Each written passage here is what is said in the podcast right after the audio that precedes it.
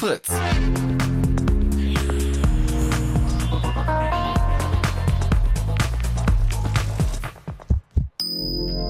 Blue Moon. Die zwei Sprechstunden.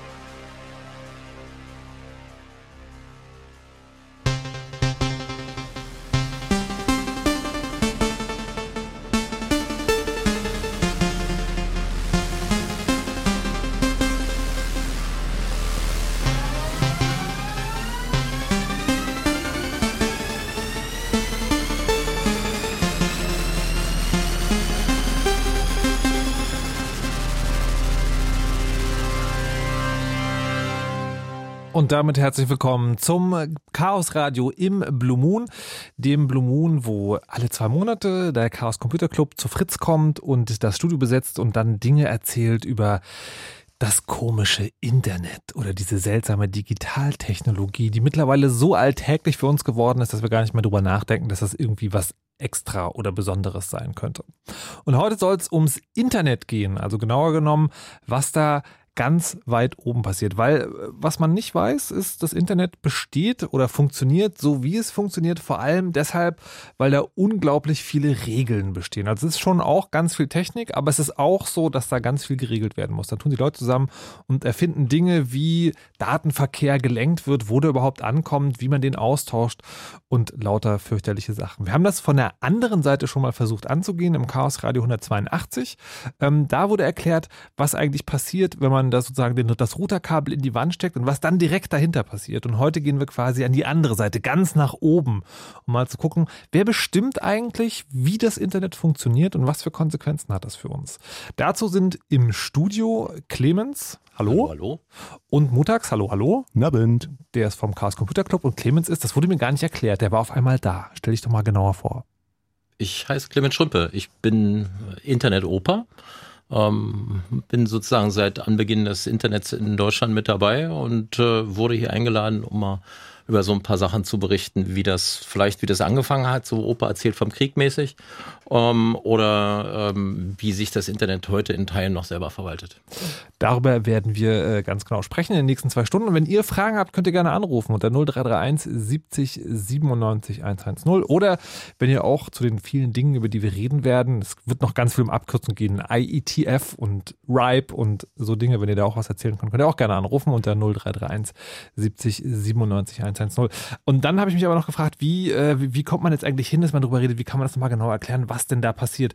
Und möchte an einer Stelle anfangen, die euch allen wahrscheinlich irgendwie bekannt vorkommt. Das ist eine Fehlermeldung im Internet. Es gibt nämlich den Fehler 404. Das ist, wenn ihr auf, einem, auf einer Webseite geht und dort versucht, eine Seite aufzurufen, die es gar nicht gibt. Dann kriegt ihr quasi von dem Webserver, also dem Computer, der am anderen Ende der Leitung sitzt, die Antwort 404, 404 äh, File not found. Das heißt einfach, die Seite ist nicht da. Und das ist so die bekannteste Fehlermeldung, die es überhaupt gibt. Und das ist nicht nur so eine Fehlermeldung, das wird auch oft sehr ausgeschmückt, wenn man da hinkommt, weil das für viele, also gerade so Online-Agenturen dann so eine, so eine Art Werbung ist, okay, wenn die Leute auf eine Fehlerseite kommen, müssen sie sehen, dass wir trotzdem toll sind. Es gibt sogar eine Firma, die macht es ganz clever.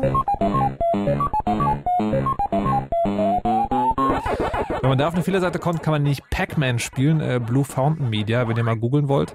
Das ist äh, eine sehr clevere Art und Weise, mit diesen Fehlerseiten umzugehen. Aber jetzt hat dieser Fehler ja diese Nummer 404 und das heißt, es gibt noch ganz, ganz, ganz, ganz, ganz viele andere Fehler.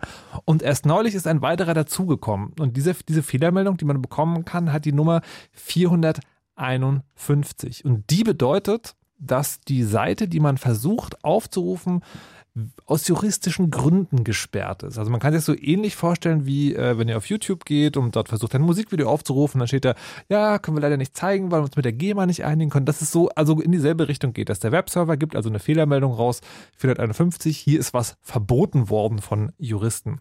Und ich habe mit, äh, das wurde von einem Mann vorgeschlagen, das ist also schon der erste Punkt, über den wir heute reden wollen, ne? von wem kommen diese ganze Regelung.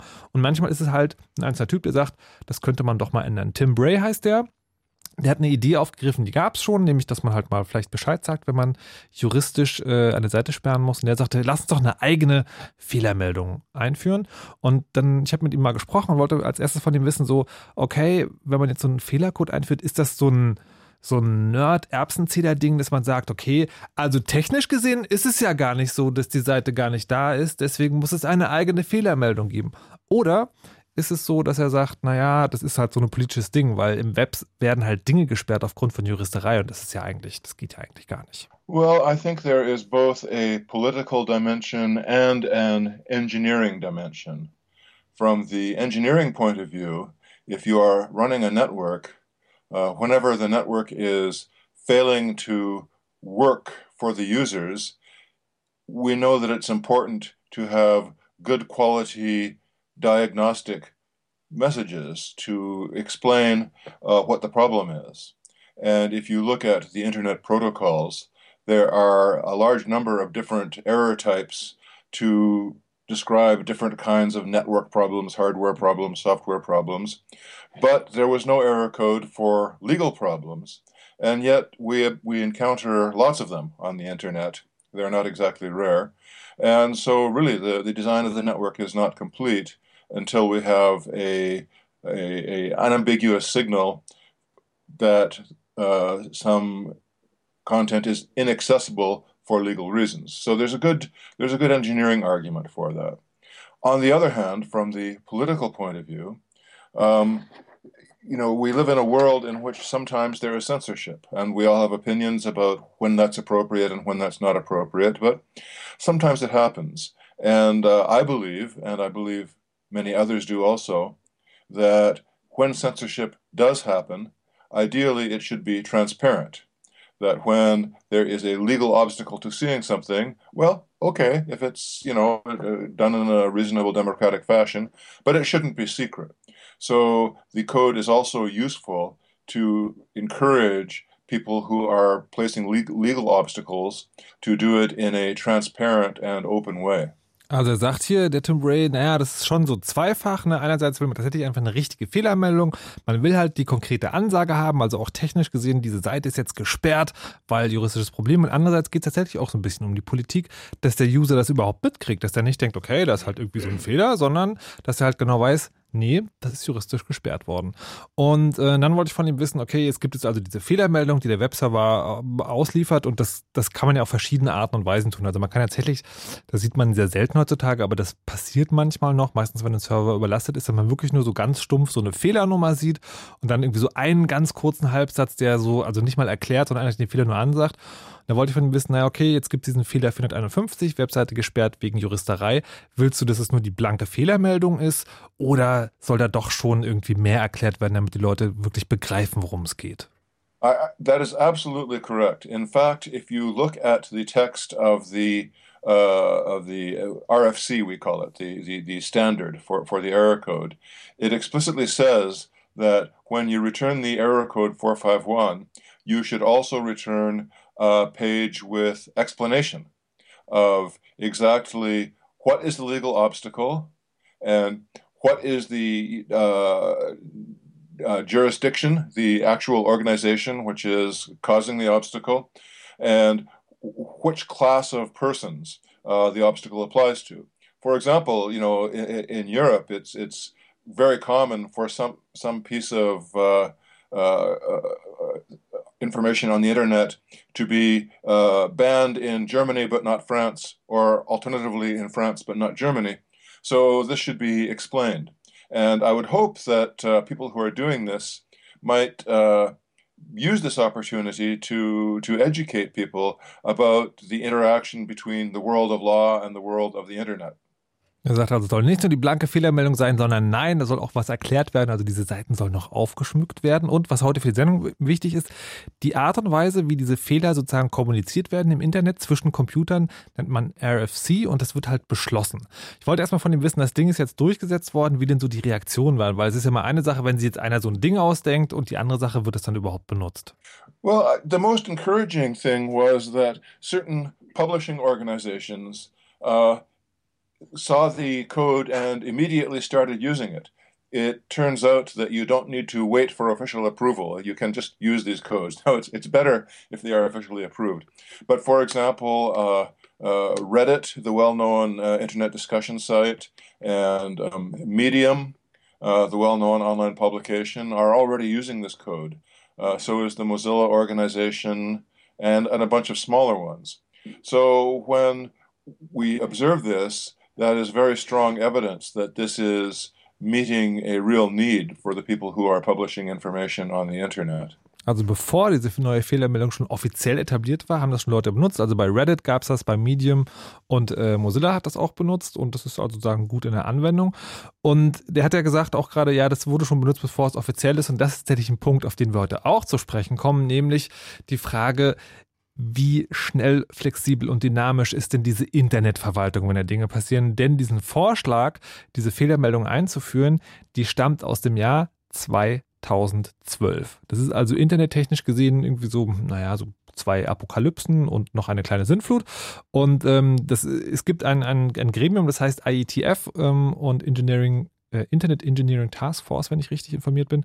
Und ähm, die haben halt so lange gebraucht und dann wollte ich von ihm noch wissen, so Tim, sag mal, irgendwie, das ist doch wirklich ganz schön viele, vier Jahre, warum hat das so lange gedauert? Well, the IETF, uh, Internet Engineering Task Force, is really quite a conservative organization. And by conservative, I don't mean politically, I mean, you know, cautious. Um, we don't uh, add new protocols or codes to the internet quickly and lightly. You have to think about these things. Um, and there is reasonable room for technical debate whether uh, it is appropriate to do this, uh, whether it is useful to do this, and then also on technical criteria. Um, believe it or not, it makes a big difference whether the code begins with four or five. They have quite different meanings. So it sh- maybe it should have been 551 as opposed to 451. So it's really not surprising that the IETF will not just say, okay, they want to consider it. Um, there were some people there who thought that because of the political dimension, the IETF should not be involved. There were other people who thought that um, some detail about the about the code had a problem. But you know, we consider it, and after a while, we uh, achieve consensus, and now we move forward. So, es hat also lange gedauert, weil wenn man so eine neue Fehlermeldung im Internet einführt, dann muss man erstmal ganz ausführlich drüber reden. Und die Gremien, die das machen, also das IETF in diesem Fall, die sind halt auch so, dass man da sich die Zeit lassen will und das ganz genau bespricht. Und genau darüber wollen wir heute sprechen. Also wenn man das Interview jetzt nochmal, wenn es dann nicht nur um dieses Thema, wenn man sich nicht nur das in Erinnerung ruft, wo es um diese Fehlermeldung geht, sondern man hat ja sozusagen jetzt auch so ein bisschen gelernt, wie das funktioniert in dem Internet, diese ganzen Regelungen, die da getroffen werden. Es gibt also RFCs, ähm, das sind also Papiere, wo eine einzelne Sache geklärt wird. Da gibt es unheimlich viele von. Es gibt das IETF, also ein Gremium. Wir wollen heute hier in der Sendung klären, wer ist denn das eigentlich? Wie kommt man dahin? Wie erklären die das genau? Und was passiert und wie beeinflusst uns das? Das machen wir gleich. Vorher haben wir aber noch eine kleine Musik. Und die kommt heute, wie alle Musik, aus der letzten Song in der Sendung, der ist traditionell ein anderer, von Broke for Free, ein Netzmusikkünstler, den ich neulich erst entdeckt habe. Und der erste Track ist The Night Owl. Thank you.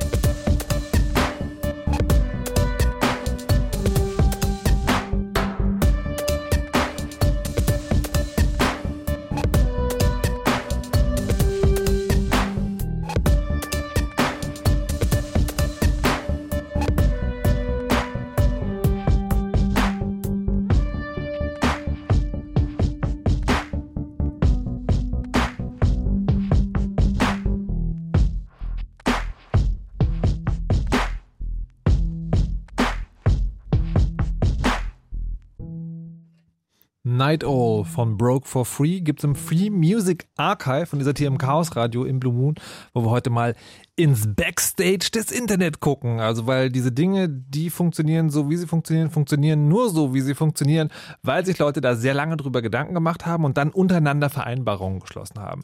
Und wir wollen heute mal klären, wie das funktioniert, damit ihr das auch wisst, weil das Internet ist ja nicht so ganz unwichtig für uns. Zu Gast sind, wie gesagt, vom Chaos Computer Clubs Chaos Computer Club montags. Hallo. Und Clemens, der von der IETF unter anderem kommt, eine Organisation, die für das Internet irgendwie zuständig ist. Jetzt würde, würde ich sozusagen von vorne anfangen. Wir haben gerade im Interview gehört, es gibt da draußen anscheinend ein Gremium, das regelt bestimmte Dinge, die wichtig für uns sind. Jetzt würde ich erstmal fragen, dieses Gremium, wo, also wer ist es denn überhaupt? Ist das ein staatliches Gremium? Ist das ein Gremium, wo die dicken Firmen, also Microsoft und Apple ihre Leute drin sitzen haben oder die Telekom oder was, wer genau ist dieses äh, Internet Engineering Task Force, die da Dinge beschließen dürfen, die uns ja alle angehen schließlich? Ähm, das sind, würde sagen, inzwischen vielleicht so zweieinhalbtausend Leute oder sowas auf der Welt, vielleicht auch mehr, äh, die von überall herkommen. Das sind Privatleute, das sind äh, auch, werden von Firmen Leute dort in Sand, von Universitäten kommen viele Leute, auch von den Telcos. Ähm, und ähm, die setzen sich zusammen ähm, das ganze Jahr über, arbeiten an Standards. Da kann zum Beispiel jemand wie Tim Bray äh, einfach mal so einen Vorschlag einbringen, einreichen als sogenannten Internet Draft. Das heißt, er reicht einfach da so einen Zettel mal ein, wo seine Idee draufsteht. Ähm, das wird das ganze Jahr über so elektronisch gemacht, per E-Mail und Mailinglisten und so weiter und so fort. Und die treffen sich dann auch dreimal im Jahr. Und bei diesen Treffen, da werden halt Details besprochen, da sucht man sich Verbündeter, also Leute, die einen da unterstützen. Und dann wird auch am Ende darüber abgestimmt, übrigens auf eine sehr interessante Methode. Nämlich? Es wird gesummt. Was? es wird gesummt. Ähm, das heißt, es gibt immer für, für, das teilt sich auf in sogenannte Working Groups, weil das Internet ist ja total breit gefächertes Feld. Ja. Da gibt es ja sehr viele Sachen, die man da besprechen kann. Und es gibt für jedes Feld, zum Beispiel jetzt für HTTP äh, oder Web-Status-Codes, gibt es eine bestimmte Working Group, weiß ich jetzt gar nicht, welche das ist, aber ich kann das mal nachgucken. Ähm, und da gibt's äh, dann für jede Working Group gibt's sogenannte Chairs. Das sind äh, Chairmen oder Chairwomen. Das, deswegen, weil sie die, das, die Unterscheidung nicht machen wollen, sagen sie es einfach nur Chairs. Ja. Äh, die, die steuern sozusagen ihren Zoo von Leuten. Ähm, da darf jeder mitmachen. Äh, jeder, der sich aktiv daran beteiligt, an der Diskussion, macht da automatisch mit. Okay. Da gibt es also keine Beschränkung. Man muss sich da auch nicht anmelden oder Mitgliedsgebühren bezahlen oder sowas. Ähm, und wenn es dann bei so einem äh, ITF-Meeting zu einer Abstimmung kommt, dann sagt halt der Chair so, jetzt haben wir hier zwei Vorschläge auf dem Tisch. Ähm, ähm, wenn ihr gerne Vorschlag A wollt, dann summt jetzt. Und dann macht die Meute so, hm, Okay, und dann sagt er, äh, und wer für Vorschlag B ist, summt jetzt. Dann macht die Meute so, hm, und dann entscheidet der sozusagen nach der Lautstärke des Hums und äh, gibt's, stellt gibt's das dann fest. Gibt es einen Dezibelometer? Nee, nee, nee. nee. Es ist in der Regel ist das schon relativ Eindeutig. deutlich erkennbar okay. und wenn es nicht ist, dann wird halt so lange laut und leise hin und her gehammt, bis es deutlich ist. Okay, Montag, du warst irgendwie, also neulich will ich nicht sagen, aber sozusagen zum ersten Mal neulich da. Äh, wie ja. war das? Das war 2013, äh, ähm, hat sich das ergeben. Und äh, wenn man da so hinkommt, ist das halt schon doch ziemlich überwältigend, allein von der Menge der Leute und der technischen Tiefe dieser Arbeitsgruppen. Ähm, und also nochmal ganz kurz, dieses mit dem Backstage, das liegt mir so ein ganz, ganz, ganz kleines bisschen quer im Magen. Das war Weil, so klar. Ich versuche eine leicht verständliche Metapher zu finden, aber die stimmt natürlich nicht hundertprozentig. Was stört dich denn? Naja, es gibt keine Security. Ne? Also es hält dich niemand davon ab, in den Backstage-Bereich zu gehen und mitzumachen. Äh, die ah. ITF-Meetings werden gestreamt äh, im, im Netz, äh, kann man mit teilnehmen. Es gibt auch einen Chat dabei und ähm, da kann man sich halt auch durchaus einmischen so ein bisschen und, und Kommentare geben. Ähm, was halt wichtig ist, die wollen halt wissen, wer man ist, beziehungsweise ob man für eine Firma arbeitet. Das muss man immer ganz klar sagen. Ja. Damit nicht irgendwelche proprietären Erweiterungen plötzlich standardisiert werden. Bitte und, was? Naja, also wenn ich jetzt so ein Protokoll entwickle, ne, so ein HTTP-Statuscode zum Beispiel da irgendwie einbringe und das patentiere ich, während das standardisiert wird, dann kann ich ja hinterher Lizenzgebühren von allen verlangen für so einen Standard. Und das wollen sie halt vermeiden. Mhm. Da gibt es übrigens einen Trick, wie sie das machen. Ähm, es gibt die sogenannten Blue Sheets. Wenn man in so, einem, in so einer Working Group sitzt, dann äh, werden am Anfang werden so äh, Schreibbretter rumgereicht, da sind Blue Sheets drauf, sind einfach nur Unterschriftslisten blau, Ja. auf blauem Papier.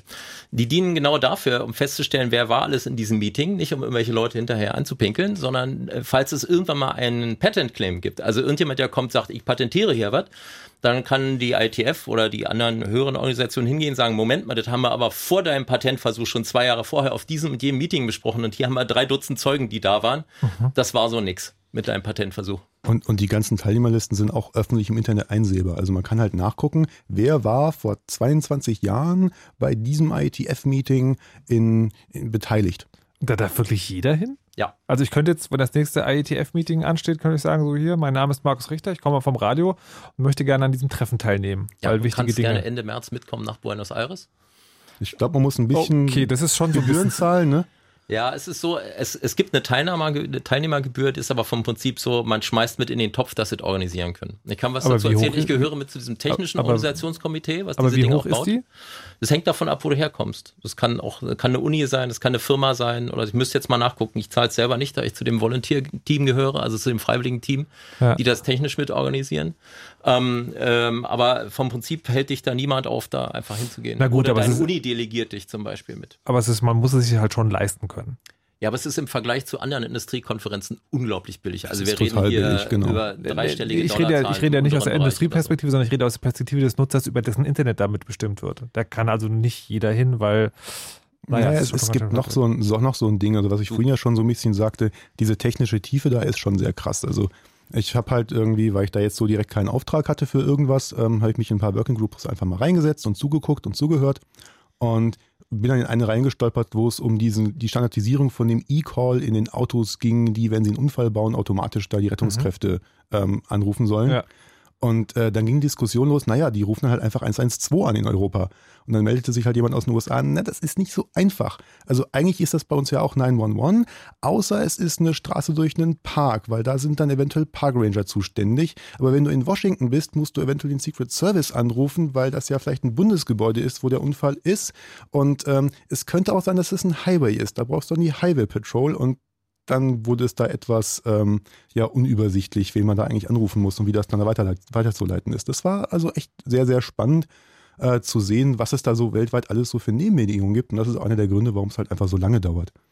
Du Oh. kannst übrigens auch remote teilnehmen. Also wenn du nichts Okay. bezahlen willst, dann hängst du dich ein, guckst dir die Streams an Ja. und die Fragen oder Beiträge, die du dort beibringen willst, die tippst du in den Chat ein. Es gibt jemand in dem Raum, der ist immer explizit dafür zuständig, die äh, Kommentare aus dem Chat Ja. vorzulesen und einzubringen in die, in die Working Group. Okay, also wir halten, wir halten mal fest.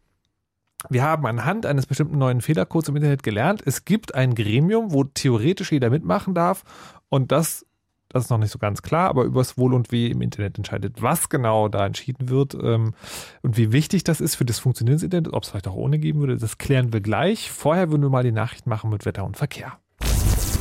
Australien, Brasilien, Thailand, Südafrika, Mexiko. Neuseeland, Indien.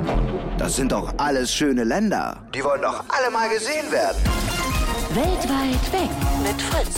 Ab kommenden Montag könnt ihr dem Winter den Mittelfinger zeigen und euer Backpacker-Urlaubsabenteuer starten. Alles, was ihr dafür braucht, ist ein bisschen Glück und dieses Radio. Weltweit weg. Immer um 7 und 17 Uhr bei den Radiofritzen. Gewinnt einen High-Class-Tracking-Rucksack und vielleicht sogar einen Universal-Fluggutschein im Wert von 500 Euro, der euch weltweit wegbringt. Wohin ihr wollt. Mehr Infos fritz.de slash weltweit weg. High-Class-Rucksack und Fluggutschein gibt's von uns. Euren Traumurlaub müsst ihr dann schon selbst erleben. Ab kommenden Montag. Immer Montag bis Freitag. Um 7 und 17 Uhr bei den Radiofritzen. Weltweit weg mit Fritz. Und das hört man. Um genau halb elf. Fritz Nachrichten. Mit Emily Ulbricht. Die Große Koalition hat ihren Streit um Änderungen beim Asylrecht beendet. SPD-Chef Gabriel sagte am Abend nach einem Treffen mit Bundeskanzlerin Merkel und dem CSU-Vorsitzenden Seehofer, dass strittige Punkte geklärt wurden. Dazu gehört, dass bei nicht unmittelbar verfolgten Flüchtlingen der Familiennachzug für zwei Jahre ausgesetzt wird. Gerade bespricht die Kanzlerin Einzelheiten mit den Länderchefs. Die geplanten Flüchtlingsunterkünfte auf dem Tempelhofer Feld in Berlin können gebaut werden. Eigentlich sind Bauten dort verboten, aber das Abgeordnetenhaus hat das durch einen Volksentscheid entstandene Gesetz dazu heute geändert. Der Senat will an der Nordwestseite des Feldes bis zu 7000 Flüchtlinge unterbringen, in Hallen oder Containern. Die Opposition ist dagegen.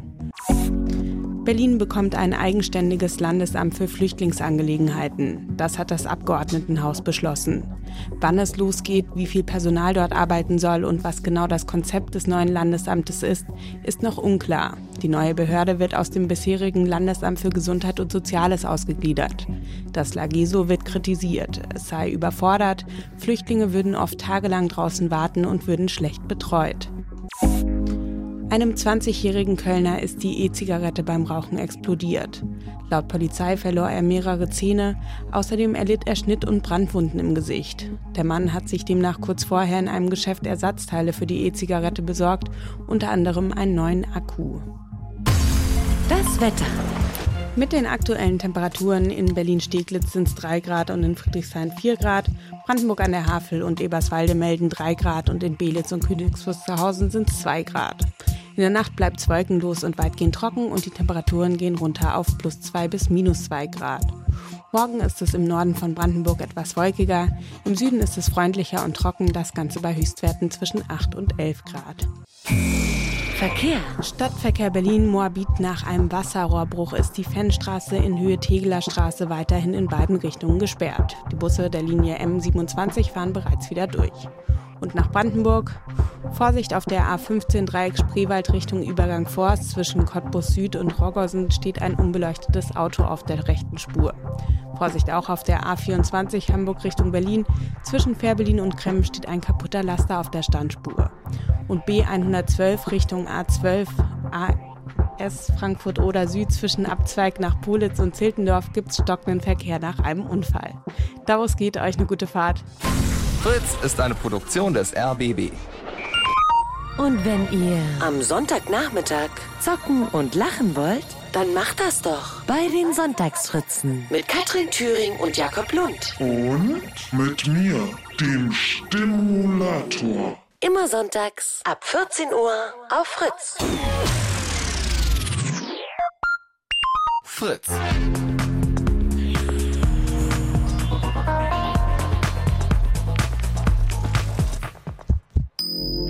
Blue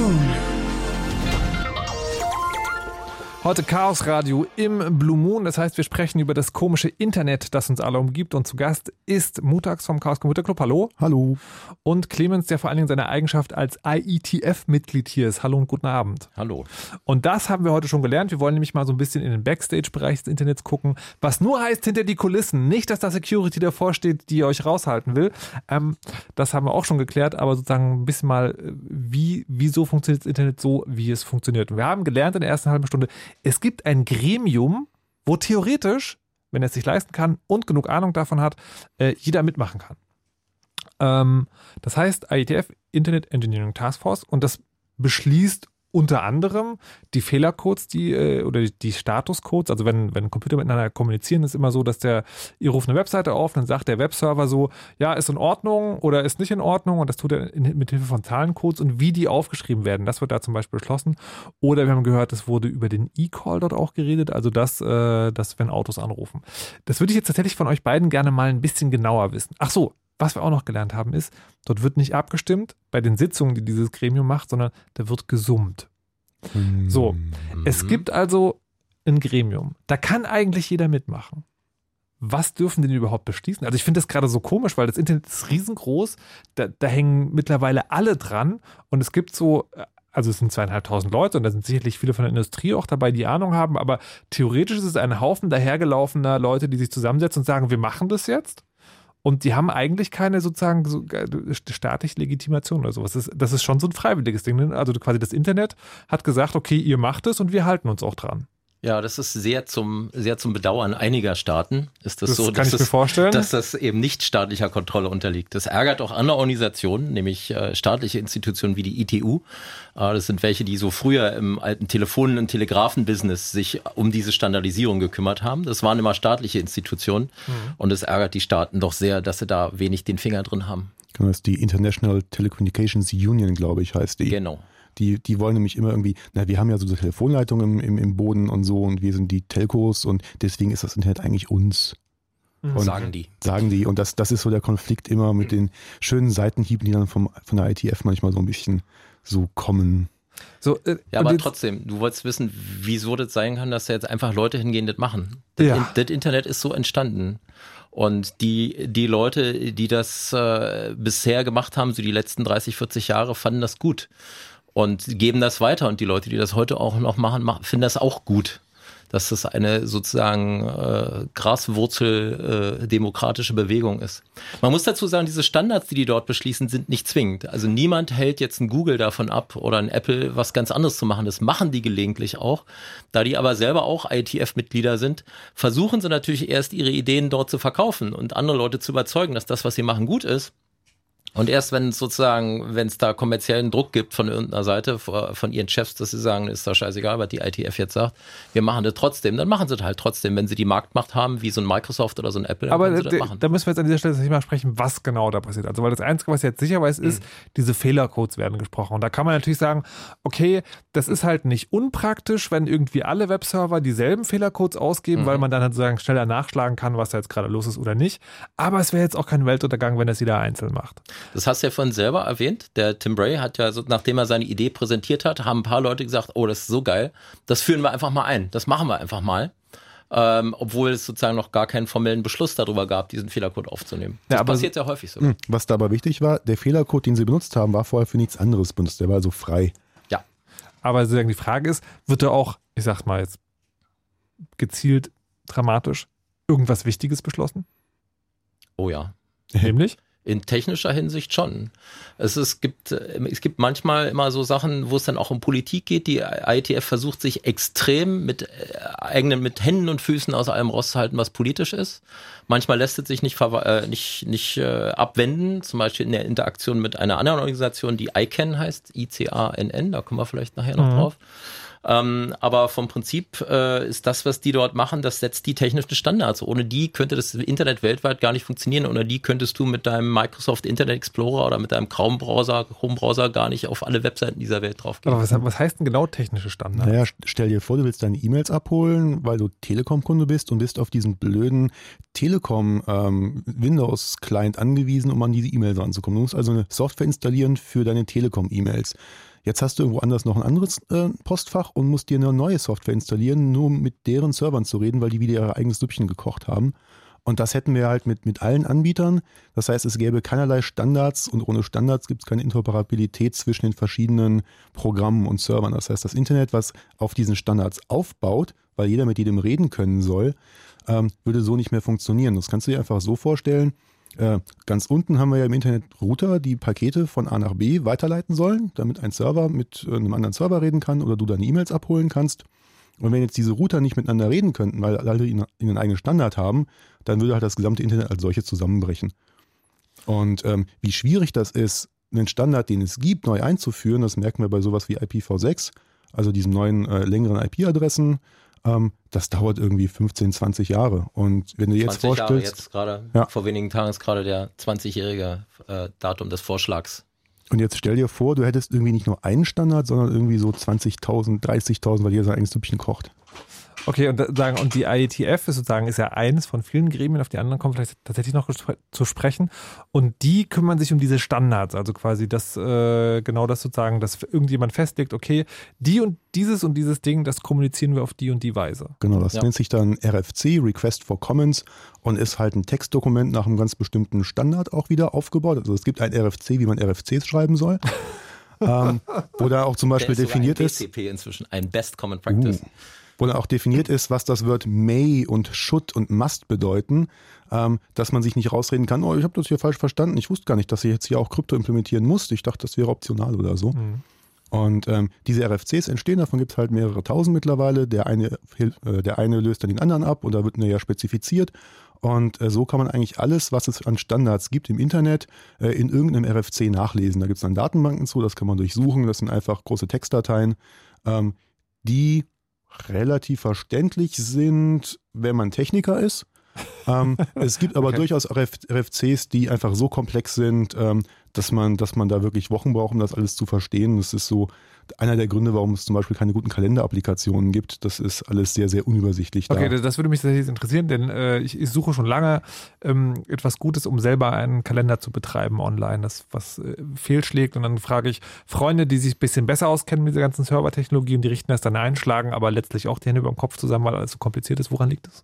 Bei Kalendern ist das ein Sonderfall. Ich weiß nicht, ob wir den jetzt hier so komplett ausbreiten so, wollen. Es gibt da irgendwie zig konkurrierende Standards und es gibt halt kaum, ähm, kaum Anreize für eine Firma, sich an diese Standards komplett zu halten, mhm. weil die meistens einen Kalenderserver mit der passenden Software auf den Markt bringen. Das funktioniert dann zusammen. Ähm, aber es gibt jetzt nicht so richtig den Markt ähm, zu sagen, wie bei E-Mail, wir wollen jetzt hier einen Standard haben und alle sollen damit reden können. Und ähm, dann bauen die halt auch Erweiterungen ein, die dann nur mit ihrem Server und ihrem Client gehen, weil sie merken, dass der Standard ein bisschen kaputt ist und dann ist das wieder inkompatibel. Und deswegen ist das eigentlich ein sehr gutes Negativbeispiel, was passiert, wenn man zu viele Standards hat, die nicht ganz kompatibel zueinander sind. Oder sich nicht alle Leute dran halten. Weil Oder sie müssen ja nicht.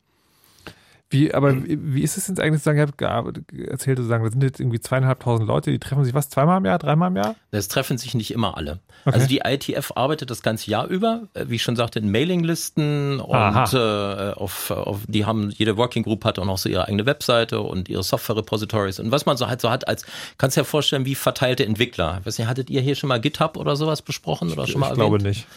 Aber äh, vom erwähnt, Prinzip, aber, aber jedenfalls so für verteiltes Arbeiten, die üblichen Mechanismen, die man da so benutzt, nutzen die auch. Sie treffen sich halt nur dreimal im Jahr und da kommen nicht immer alle Leute. Wir haben, je nachdem, wo es stattfindet, äh, haben wir mal tausend Leute, äh, wenn es ein teurer Ort ist. Zum Beispiel waren wir jetzt im November in Yokohama. Japan, Yokohama ist verhältnismäßig billig, ist aber trotzdem Japan, ist also nicht ganz billig für alle Leute dahin zu reisen. Da waren wir, glaube ich, nur so 1000 oder knapp über 1000 Leute in Standorten, wo es sozusagen sehr günstig ist, hinzukommen und auch da zu bleiben, ein paar Tage wie Prag oder in Berlin oder sowas, sind es auch gerne mal 1300 oder 1400 Leute, kommt auch vor. Mhm. Ähm, und jetzt muss ich trotzdem fragen, wer, hm, ich weiß gar nicht, wie es formulieren soll. Also da kommen die Leute, der kann im Prinzip wieder hinkommen. Ich vermute aber, ähm, dass da vor allen Dingen Leute aus der Industrie arbeiten. Wer bezahlt die denn? Also, dass sie diese Arbeit machen. Also, weil die arbeiten, hast du gesagt, das ganze Jahr, mhm.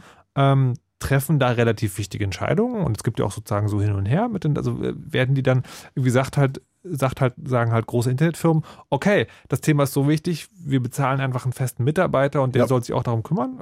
Ja, die das, machen das, das nicht nur, die arbeiten in ihrem Feld. Also wir haben da zum Beispiel, ich kann das ja mal sagen, kann man öffentlich auch nachlesen, wir haben, sagen wir mal, so ein halbes Dutzend Leute von Google da, äh, von Apple zum Beispiel, das weiß ich. Und äh, Googler ungefähr auch genauso viel, vielleicht sogar noch mehr. Ähm, mhm. die kommen natürlich aus unterschiedlichen Feldern, weil ich sagte, es gibt äh, da Dutzende von Working Groups, die sich mit verschiedenen technischen Themen befassen. Und aus den jeweiligen Abteilungen der Firmen, die aktiv damit arbeiten, die also diese Standards implementieren oder die weiter voranbringen, sind dann Leute, die haben einen gewissen Teil ihrer Arbeitszeit, äh, wird ihnen dafür freigegeben von ihrem Mitarbeiter, äh, von ihrem Arbeitgeber oder äh, die werden extra sozusagen dafür dafür äh, angeheuert, um zu sagen, vertritt mal bitte jetzt die Interessen von einem Apple, von einem Microsoft, von einem Google auf den ITF-Meetings. Dann, dann stelle ich mir jetzt wiederum so vor, ähm, es ist ja, also wenn man bei uns über die Politik redet in Deutschland, da ist ja mal, da wird ja mal beklagt, die große Industrie hat diese ganzen Lobbyisten, die irgendwie viel Geld haben, um den ganzen Tag nichts anderes zu machen, aus dem, und den Politikern einzureden, hier mach mal so und so und quasi so Aktivistengruppen, die sind eher so, naja, hm, ist schon schwierig, wir machen das ehrenamtlich und sind auf Spenden angewiesen. Und das stelle ich mir jetzt da auch so vor. Also es gibt halt Firmen, ja. die haben halt, die haben halt irgendwie ein Interesse und schicken dann ihre Leute dahin. Und dann gibt es so vielleicht, keine Ahnung, so die mit den hehren Idealen, also Chaos Computer Club oder weiß der Geier. Ähm, und die können aber haben gleich die Manpower. Es ist sehr technisch. Das funktioniert dort. Äh, das ist sehr, sehr kooperativ. Ich war mehr als einmal dabei, wenn Google und Apple Leute von der jeweiligen Mobile Division, also die, die für die Mobiltelefone zuständig sind, in einer Working Group sitzen und an einem Strang ziehen. Äh, weil denen geht es darum, schon das Internet voranzubringen und Standardisierung ist für auch, auch für deren Produkte wichtig. Abgesehen davon, der Unterschied zu deinem Beispiel ist, äh, Lobbyisten am Bundestag haben zum Beispiel einen Bundestagsausweis und können da rein und rauslaufen. Und mhm. der normale Aktivist hat sowas nicht. ITF ist offen. Die haben alle dieselbe Stimme, die wiegt genauso viel. Mhm. Und jeder Student, der dorthin kommt, wenn es ein Student im ersten Semester ist, kann sich neben den Apple-Mann stellen und sagen, du hast aber einen Knall, komm mal weil. Okay. Und es gibt auch Leute, die zum Beispiel da hingehen, ein interessantes Beispiel ist, es gibt so eine, gibt so eine ähm, äh, amerikanische Bürgerrechtsorganisation, die schicken regelmäßig immer wieder Leute dorthin. Einer ist auch sehr bekannt, der hört sich immer diese ganzen technischen Diskussionen an und steht dann irgendwann mal auf und sagt so, ist ja toll, was ihr hier alles besprecht, aber ihr habt den Datenschutz vergessen. Wenn ihr das so macht, wie ihr das jetzt vorschlagt, äh, sammelt ihr lauter Daten, die ihr nicht haben wollt. Und dann gehen alle so grübel, grübel, oh ja, Mist, äh, mh, und so, ja. Äh, also es ist schon sehr, schon sehr interessant und äh, ja, die großen Leute sind auch da, auch die Telcos sind da, sind auch Vertreter der Deutschen Telekom immer da. Mhm. Aber äh, die benehmen sich da sehr anständig. Äh, jetzt ja, nicht nur die Telekom, aber ich sage nur die, die großen Lobbyisten, wie du sie gerade beschrieben hast, die benehmen ja. sich da sehr anständig. Es ist sehr, sehr kooperativ. Ähm, und jede Stimme zählt gleich viel. Und, und auch sehr offen. Also du hast es oft dann so, dass Leute ans Mikro gehen und sagen so, also in meiner Eigenschaft als Vertreter von äh, ist meine Meinung die und die. Äh, jetzt ziehe ich den Hut aber mal ab und äh, bin jetzt dieser Meinung, wenn man mich privat fragt oder so. Ja. Oder so ein Working Group Chair sitzt halt vorne und sagt, ich lege jetzt mal meinen Hut als Working Group Chair ab und sagt dann halt seine Meinung. Und letztlich ist halt jeder darauf angewiesen, dass man auch da miteinander kooperiert, damit das Internet als Ganzes funktioniert. Und das ist eine ziemlich coole Sache da. Also die Leute sind alle extrem ähm, entspannt, ähm, sagen auch offen, was ihre Firmeninteressen sind zum Teil, ähm, wenn es da darum geht. Und ähm, letztlich kann es auch nur so funktionieren, weil wenn jemand da eine geheime Agenda irgendwie fahren würde und versuchen würde, Dinge in eine bestimmte Richtung zu kriegen, fliegt das früher oder später auf und dann fliegt er raus. Jetzt, äh, das klingt so, also das klingt schon sozusagen so sehr ideal, so, weil wir machen halt nur die Technik und lassen die Politik draußen und sind doch alle total reflektiert und können immer sozusagen unsere Meinungen von Firma und Privat miteinander trennen. Aber wie gut funktioniert das wirklich? Oder andersrum gefragt, der Fehlercode vom Anfang dieser Sendung, diese 451, das ist ja tatsächlich eine politische Nummer. Weil, ähm, wer das äh, nicht weiß, der Fehlercode 451 ist ein Zitat oder eine, eine Metapher. Es gibt ein Buch, das heißt Fahrenheit 451 von Ray Bradbury. Und das ist so eine düstere, düstere Zukunftsvision, wo die Gesellschaft Bücher verbrennt weil die gefährliches Wissen und dann die Leute zur Revolution anstacheln. Und da ist 451 die angenommene Temperatur zur Selbstentzündung des Papiers. Das ist also eine Metapher, eine ganz harte Metapher, sogar auf Zensur, die jetzt sozusagen da Niederschlag gefunden hat in diesem Ding. Also so ganz unpolitisch ist es ja nicht anscheinend. Also, oder ist das sozusagen, da haben sich jetzt alle Leute mal drauf geeinigt, dass es in dieser Stelle okay ist, politisch zu sein? Äh, es gibt schon mal Sachen, da wird halt so eine, sowas gerne mit Schmunzeln entgegengenommen. Du kannst auch mal gucken, wie häufig Zahlen wie 23 oder 42 da an welchen Standards auftauchen. Nee. sind halt am Ende des Tages schon Nerds, die da sitzen. Naja, aber, aber sozusagen 23, 42, das ist, halt, das ist halt sozusagen, das ist halt so ein Insight, das ist halt ein Gag. 451 ist halt eine handfeste politische Aussage. Ja, du kannst auch argumentieren, ähm, wenn da so ein Webserver einen undefinierten Statuscode wie 403 oder 401 zurückgibt ähm, oder einen 404 File not found, obwohl es eigentlich da ist, ist das halt technisch kaputt, weil ähm, wenn du aus unterschiedlichen Ländern versuchst, darauf zuzugreifen, geht das mal und mal geht es nicht und dann weißt du nicht, was los ist und kannst halt dieses, diese Technik nicht debuggen. Und deswegen ist es halt eine, eine rein technische Voraussetzung, ähm, dass du da einen Statuscode haben möchtest, der dir sagt, das geht jetzt nicht aus politischen Gründen. Ne? Ja, aber also, müsste ja nicht 451 heißen. Aber der war halt frei. Ja, aber er passt gut. er passt gut. Ähm, du kannst dir die Dinger nicht einfach so ausdenken. Äh, es gibt da schon, man muss sich schon in die Gruppe einordnen und die 400er Gruppe sind alles temporäre Fehler. Das heißt, es ist was, wo man sagt, äh, das ist kein, kein unbedingter Fehler, sondern es ist sowas, ja, theoretisch hätte ich die Seite vielleicht, aber ich kann sie dir nur nicht zeigen. Komm doch morgen vielleicht nochmal wieder. Vielleicht haben unsere Lawyers das dann geregelt oder so. Im Gegensatz zu, zu zum Beispiel 500er Statuscodes, das ist ultimativ fünf, wenn 500 irgendwas Code kommt, heißt es immer, ja, äh, so ist es jetzt und brauchst gar nicht wieder nochmal probieren. Und, und auf also dem von Server daher, ist irgendwas kaputt. schon so ein bisschen. Sie haben sich halt eine schöne 400er Zahl gesucht und warum nicht 451? Das kann man ja augenzwinkernd durchaus machen. Warum nicht? Okay, aber ist es denn, ähm, also ist es denn wirklich so, dass es, dass es ganz unpolitisch ist und auch immer bleibt? Also weil ich kann, mir, ich kann mir das gar nicht vorstellen, zu sagen, wenn irgendwie anderthalbtausend Leute an einem Ort zusammenkommen, dann gibt es natürlich auch verschiedene politische Anschauungen, die natürlich irgendwann auch die Technik färben. Du hast ja, auf verschiedenen klar. Ebenen äh, immer wieder Politik. Also die eine Sache war jetzt, dass sie gesagt haben, äh, Internet ohne IPv6 ist kein echtes Internet und kaputt. Da haben sie den RFC zugeschrieben. Das ist schon politischen Druck aufbauen auf äh, ISPs und Anbieter von, äh, von Hard- und Software, ähm, dass sie IPv6 jetzt endlich mal vernünftig unterstützen sollen. Ähm, du hast aber auch solche Sachen, dass ähm, es eine, eine, starke Bewegung gab, dass man ähm, Verschlüsselung als Standard fordert. Und ähm, da gab es auch bei der ITF äh, beim vorletzten Meeting oder sowas ähm, ein paar, paar Sachen zu, weiß ich jetzt allerdings die Details nicht mehr ganz genau. Ja, ich meine, wir haben natürlich auch Vertreter dort aus Russland, aus China, aus, äh, ich weiß nicht, Nordkoreaner habe ich noch nicht entdeckt. Mhm. Aber äh, da natürlich werden da auch äh, Ideen eingebracht oder Ideologien eingebracht. Die Frage ist, ob die, ob die aufgenommen werden. Oder es gibt natürlich auch Typen, wo jeder im Raum weiß, okay, der Knabe arbeitet eh für die NSA, lass ihn mal reden, aber ja, äh, das sind so, sind so Sachen, ähm, das reguliert sich selbst. Okay.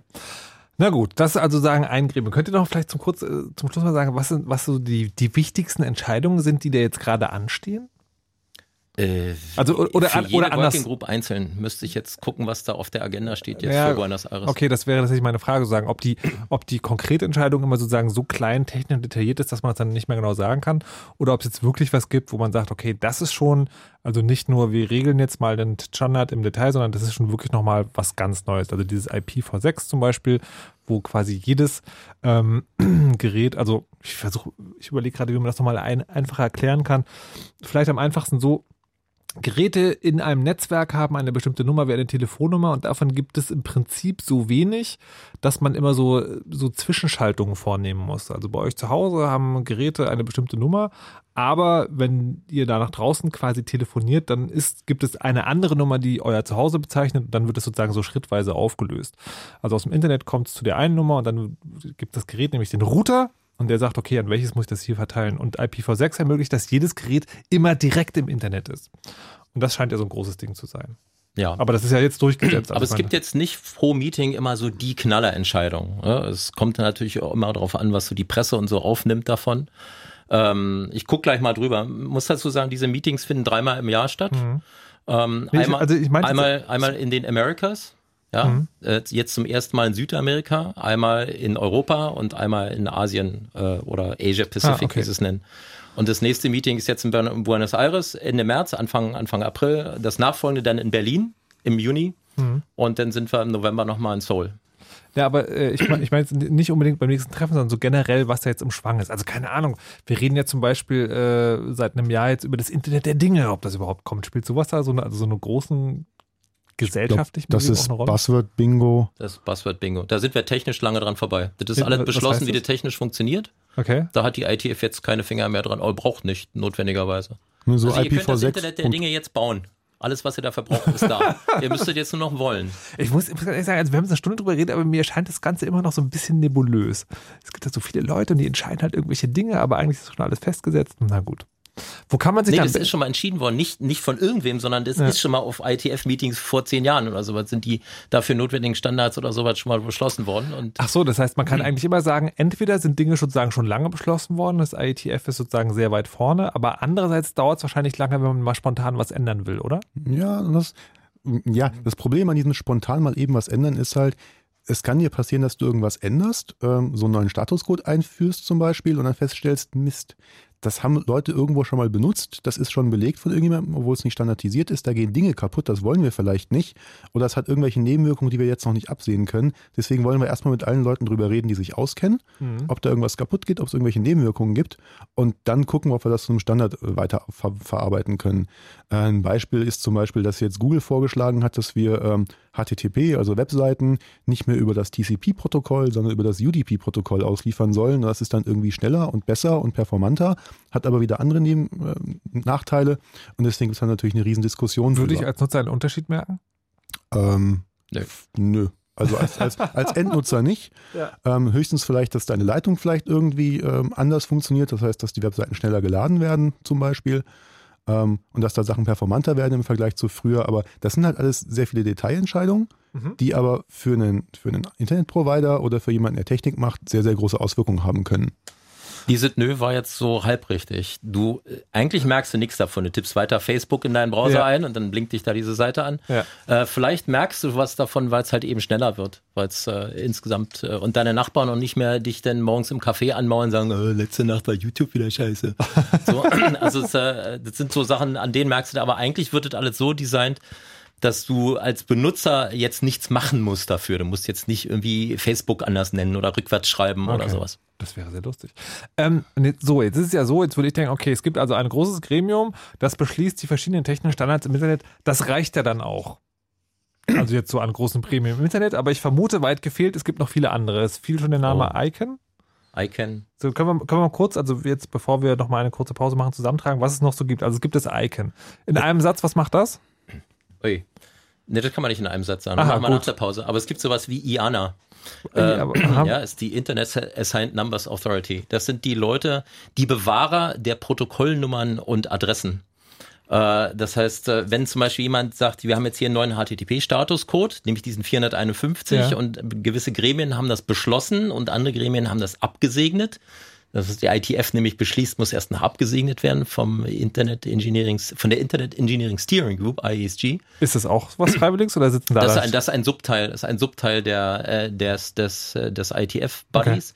Die werden auch daher gewählt, und zwar von dem NOMCOM. Es gibt ein Nomination Committee, die dann wieder Christ, Leute, ja, ja, es ist ein ziemlicher Buchstabensalat. Ähm, und diese IANA, die sind die, die bewahren das dann auf. Die führen die offiziellen Listen, wo alle HTTP-Statuscodes drin sind. Die Ich stelle mir so langbärtige Dinger, die langbärtige alte Männer und Ja, weiße, weißhaarige Frauen, die durch so Säulen mit so Papyrusregalen. Ja, aber es ist, es ist total einfach. Also es gibt auch sowas wie OIDs, das sind Object, Object Identifier, also eindeutige Zahlen für Dinge. Und man kann einfach ein Webformular ausfüllen und sagen, ich hätte gerne jetzt einen OID-Subtree, also so einen Unterraum von Zahlen, dann kriegt man den.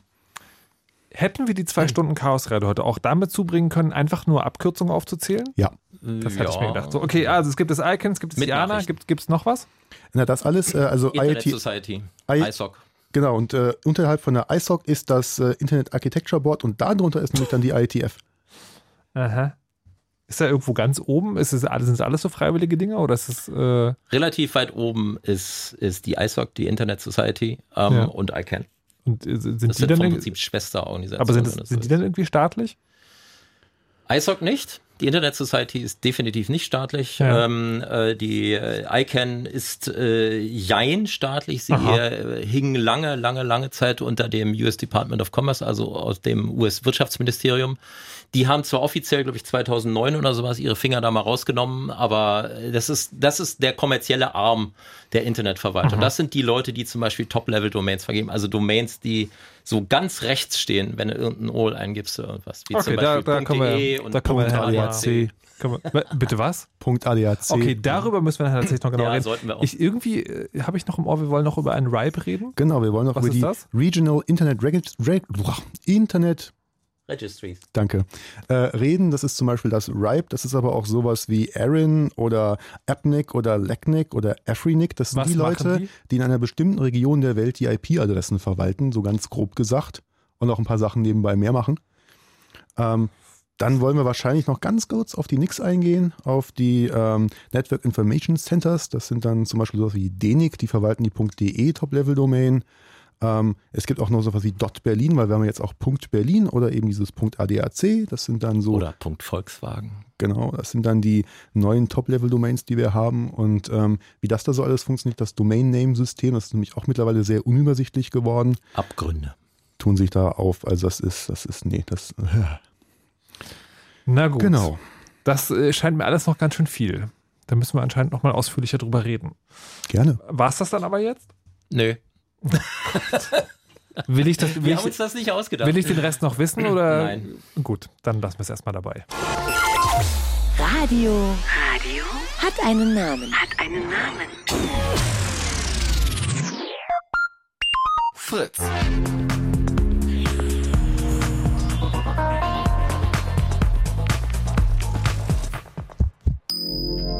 Blue Moon. Die zwei Sprechstunden.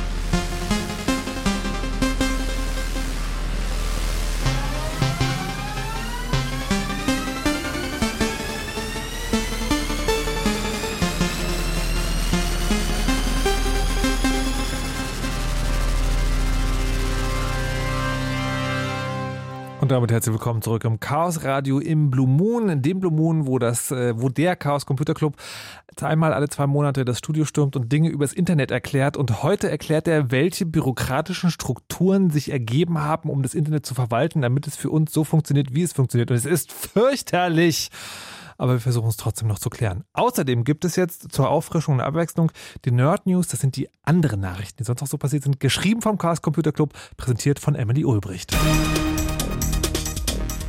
Der Handelskonzern Aldi hat im Jahr 2015 Überwachungskameras verkauft, die ab Werk sehr unsicher sind. Dies hat ein Mitglied des Vereins Digitale Gesellschaft herausgefunden. Mehrere Kameras der Marke Maginon kommen ab Werk ohne Passwort und beantragen beim heimischen Router eine sogenannte Portweiterleitung. Das führt dazu, dass die Geräte direkt aus dem Internet erreichbar sind. Angreifer, Angreifer können so nicht nur direkt auf die Kameras zugreifen, sondern auch die Passwörter für E-Mail, FTP und für das lokale WLAN auslesen. Trotz verfügbarem Update sind laut Heise Online immer noch hunderte Kameras ungeschützt, was nicht zuletzt an Aldis verhaltener Kommunikationspolitik und einer komplizierten Update-Methode liegen dürfte. Zahlreiche Banken haben damit begonnen, einem Teil ihrer Kunden neue Kreditkarten auszustellen. Dies erfolge vorsorglich und aus Sicherheitsgründen. Die Commerzbank sagte dazu auf Twitter, dass ein Dienstleister Hinweise auf Missbrauch geliefert habe. Hinweise zu Verursachern des Datenlecks nannte die Bank nicht. Die Hotline einer Bank teilte auf Nachfrager mit, dass Visa ihnen den konkreten Händler auch nicht mitteile und dieser ja auch nichts dafür könne, wenn er gehackt werde. Ebenfalls reagiert haben die Commerzbank-Tochter Comdirect, die Postbank, die Hypovereinsbank, die Landesbank Berlin, die DKB sowie Vol sowie die Volksbanken.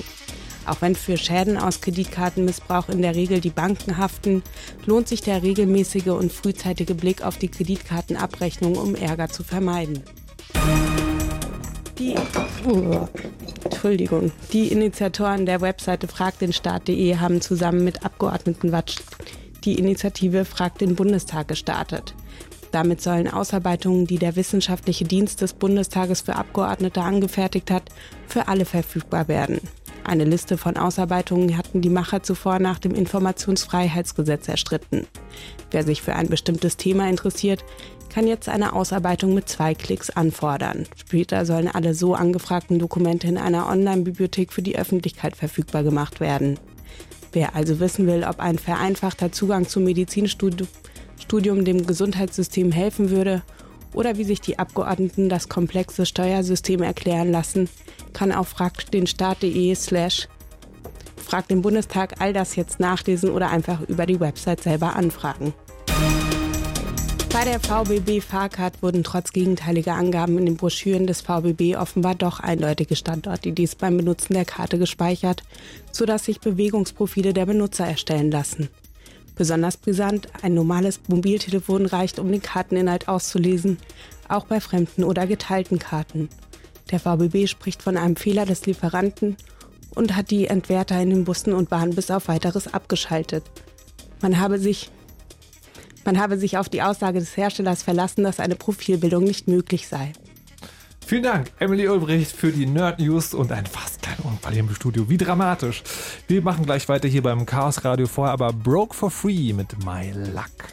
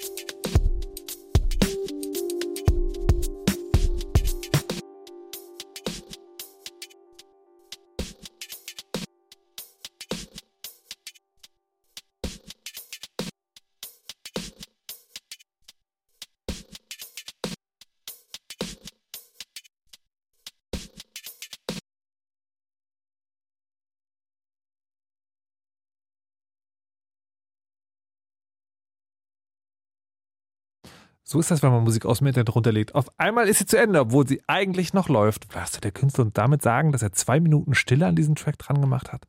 Wir wissen es nicht. Herzlich willkommen zurück im Chaos Radio im Blue Moon, wo wir heute besprechen wollen, wer eigentlich die Leute sind, die weisen alten Männer und Frauen, die hinter den Kulissen des Internets sitzen und dort beschließen, wie das Ganze funktioniert. Dazu sind Clemens und Mutax zu Gast. Hallo und guten Abend nochmal. Abend. Mahlzeit. Und außerdem haben wir noch den Alex zugeschaltet. Hallo und guten Abend, Alex. Hallo, schönen guten Abend. So, weil äh, wir haben jetzt in der ersten Stunde geklärt, was das IETF ist. Das ist ein Gremium, bei dem jeder mitmachen kann, das beschließt, wie die Standards im Internet sind. Das heißt, ganz grob gesagt, bitte nicht schlagen, falls es nicht ganz korrekt ist, wie Dinge, Computer, Protokolle, technische Angelegenheiten miteinander reden. So, und dann gibt es ja im Internet sozusagen noch zwei wichtige Dinge, nämlich die Adressen und die Nummern, die dahinter stecken. Das ist also einmal, einmal sozusagen die, die Domains, also keine Ahnung, fritz.de. Die Namen. Die Namen. Äh, und dann sozusagen sind die ja, werden die, wie heißt es, aufgelöst auf eine IP-Adresse. Und jetzt würde ich ja, ich, ich weiß nicht, ob sagen, wenn jetzt hier noch jemand zuhört und denkt, so IP-Adressen, ich habe immer nicht genau verstanden, was das ist. Montags, kannst du mal erklären, was eine IP-Adresse ist? Hm, ja, ich kann es versuchen. Also ähm, zum einen versucht es eine, eine, Struktur hinzubekommen, dass man ähm, von, der, von der Adresse sehen kann, ähm, wo der Rechner ist. Aber ich fange fang mal vorne an. Also wenn ich jetzt auf eine Webseite zugreifen möchte, mhm. von mir aus Google oder Facebook oder, oder fritz.de, ähm, dann kann so ein Rechner mit so einem Namen fritz.de erstmal nicht viel anfangen. Mhm. Ähm, weil in so einer großen Tabelle nachzugucken, ähm, das würde einfach zu lange dauern, die da zu durchsuchen. Und ähm, damit das Ganze im Internet mit dem Routing einfacher geht, sprich, damit ich weiß, von wo nach wo ich Pakete weiterleiten muss, denn nichts anderes passiert, wenn ich auf eine Webseite zugreifen möchte. Ich mache so einen Request, der wird in ein Paket ähm, äh, verschickt oder in einem, in einem Datenpaket verschickt an den Server von fritz.de. Und dazu brauche ich eine IP-Adresse. Das heißt, jeder Rechner, der im Internet erreichbar sein soll, braucht eine eindeutige, nur einmal vorhandene numerische Adresse. Mhm. Und bei IPv4 sieht man das, dass die irgendwie so aus drei, äh, aus, aus vier Oktetts besteht. Ähm, zum Beispiel so eine private Adresse, wie man sie zu Hause hat, ist so 192.168.0.5 oder sowas. Ähm, aber es gibt auch öffentliche IP-Adressen, das ist dann sowas wie 8.8.8.8 oder 130.149.17.5. Ähm, das, das ist zum Beispiel eine von der TU Berlin und das erkennt man daran, dass die mit 130.149, also 130.149 anfängt. Das ist dass diese IP-Adressen, alle, die mit 130.149 anfangen, gehören zur TU Berlin, weil die TU Berlin hat unter anderem ein sogenanntes Slash 16 Netzwerk. Das heißt. Okay, jetzt hast du alle verloren. Genau. Der Anfang war wirklich sehr verständlich, aber was hast du die letzten zwei Minuten geredet? Naja, ich habe, ich kann diese IP-Adressen eben aufteilen, die sind mit Punkten getrennt. Und nach bestimmten Regeln kann ich Unteradressräume, also Unterbereiche davon da rausschneiden. Und so ein also, Slash also, 16 zum Beispiel ist genau die Hälfte nein, nein, von dieser, von dieser so Notation. Was Slash 16, was soll denn das heißen? Naja, ich, so eine IP-Adresse besteht aus ähm, vier, vier Zahlen. Äh, jede dieser Zahlen hat 8 Bit. Und das macht ja. insgesamt 32 Bit. Das heißt, ich habe 4 mal 8 Bit. Okay, nein, das 130. Wird, das wird, das wird zu kompliziert. Das muss man irgendwie. Vor allem ist es auch eh outdated. Das, ne, in, in, dem Fall, in dem Fall okay, ja. Nein, nein, nein, nein, nein, nein, nicht jetzt über Dinge, also nicht über Dinge diskutieren, die man nicht erklären so. kann und dann noch sagen, man kann es. Also, also, ich kann die nee, unterteilen. Warte, Mutags, bitte, warte, ganz, ganz kurz. Es gibt also so eine IP-Adresse. Das ist also eine lange Zahl, die durch Punkte getrennt ist und aus vier einzelnen Blöcken besteht. Bei IPv4 ja. Okay. Und ähm, wenn man sich mal angucken will, wie man selber im Internet ist, kann man zum Beispiel auf geoiptool.com gehen, da wird das angezeigt, wird die eigene IP-Adresse angezeigt. So, und wenn man diese, diese vier Zahlen kann man quasi unterteilen. Und ähm, wenn ich richtig verstanden habe, äh, je weiter vorne die Zahl, desto allgemeiner. Also wenn es genau. eine Adresse wäre, wäre ganz vorne sozusagen die Stadt. Na, das, das dann, Land dann käme oder der die Straße Kontinent. und dann, naja, aber sozusagen, ja. es wird halt immer feiner nach genau. hinten. Okay. Das heißt sozusagen, du sagst halt, wenn man der Anfang, äh, sozusagen der Anfang, eine Nummer, die am Anfang steht, eine bestimmte Nummer kann für was stehen, zum Beispiel für die TU. Genau, 130.149 okay. wäre die TU Berlin. Das heißt, ich weiß schon mal, dass alle diese Rechner, die hinter diesen IP-Adressen, die mit dieser Zahl anfangen, sind, an der TU Berlin stehen. Das heißt, in diese Richtung muss ich meine IP-Pakete weiterleiten.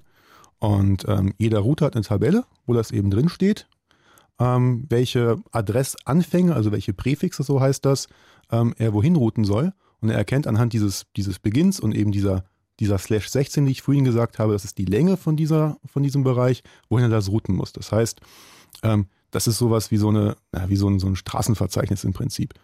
Ähm, ich, ich kann im Straßenverzeichnis nachschlagen und bekomme den Planquadraten äh, A23 auf der Karte und weiß deswegen, wo ich dann mein Paket hinschicken muss. Natürlich, dann weiß ich es ganz genau. So, und jetzt gibt es äh, aber ein, sozusagen ein weiteres Gremium, was irgendwie mit diesen IP-Adressen zu tun hat. Das ist RIPE. Richtig?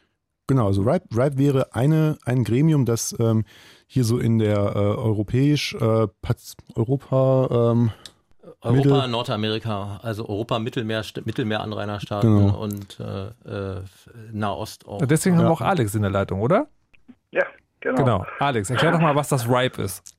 Das RIPE selber ist eigentlich ein ja, loser Zusammenschluss von Menschen, die die Regeln für die Adressvergabe ähm, in Europa, Großraum Europa bestätigen. Ähm, und dahinter, oder die beschließen praktisch die Regeln für das RIPE NCC. Da legen die sehr viel Wert drauf, dass das getrennt wird. Das RIPE NCC ist ein Verein in den Niederlanden, genauer in Amsterdam. Und der beugt sich sozusagen den Beschlüssen der RIPE Community. Mhm. Und was genau machen die dann? Das heißt, wenn, wenn ich hingehe und sage, ich brauche eine IP-Adresse fürs Internet, dann verteilen die die oder was genau passiert? Ja, lachen sie erstmal. Ja, genau. Erstmal lachen sie, wenn du sagst, du willst eine IPv4-Adresse haben, weil die sind. Okay, okay, alle. Leute, Leute, können wir uns bitte darauf einigen, dass dieser, dass dieser ganze Komplex heute eine Nummer zu kompliziert ist und dass wir einfach dabei bleiben, es gibt IP-Adressen und die müssen verteilt werden. Okay. Danke. Ganz einfach. Also, du möchtest äh, jetzt am Internet teilnehmen, brauchst IP-Adressen, dann gehst du zur RIPE NCC und wirst dort Mitglied. Wie gesagt, mhm. das ist ein Verein. Mhm. Dann zahlst du deine Aufnahmegebühr, dann wirst du da Mitglied und dann hast du die Möglichkeit, äh, Adressen zu beantragen. Da muss ich, äh, muss, dann, gleich, muss, warte, da muss ich gleich nochmal nachfragen. Die ähm, beim IETF haben wir gelernt, sozusagen, da kann halt jeder mitmachen. Jetzt sagst du ja Aufnahmegebühr. Ist das so eine symbolische Aufnahmegebühr oder ist das so, legen Sie 5000 Euro auf den Tisch, wenn Sie mitmachen wollen? Wenn ich IP-Adressen haben möchte, mhm. also nicht, nicht bei den Regeln bestimmt, sondern ja. wirklich, du hast ja gefragt IP-Adresse, ja. dann gehe ich hin, lege da 2000 Euro auf den Tisch, bin Mitglied mhm. und dann gibt es noch so eine Jahresgebühr, die wird irgendwie fällig, die musst du auch noch bezahlen. Aber dann kannst du halt hingehen und sagen, ich brauche IP-Adressen. Dann gucken sie in den Regeln nach. Die mhm. Regeln macht nämlich diese Community, ähnlich wie das beschrieben wurde für das äh, IETF. Mhm. Ähm, das heißt, da wird über Mailinglisten dann besprochen, okay, wir vergeben die IP-Adressen nach folgenden Regeln. Dann ähm, gibt es eine Diskussion darüber, dann streiten sich ganz viele oder streiten sich auch nicht, sind sich einig. Am Ende gibt es auch wieder Working Group Chairs, die so ein bisschen aufpassen, dass die Leute sich benehmen und dass das nicht unfreundlich wird. Wird es in der Regel auch nicht, aber falls doch, schreiten die ein. Und dann sagen sie, okay, ich entnehme der Diskussion folgendes Meinungsbild. Mhm. Und dann ähm, wird daraus am Ende eine, das Regularium, wie Adressen zum Beispiel vergeben werden. Und wenn du Adressen beantragst, dann gucken die halt in diesen Beschluss der Gemeinschaft rein und sagen, okay, ja, du kriegst jetzt noch Adressen. Ah, ich frage mich jetzt gerade sagen, wie, wie man überhaupt, also äh, worüber dann diskutiert, also was sind denn da Streitfälle?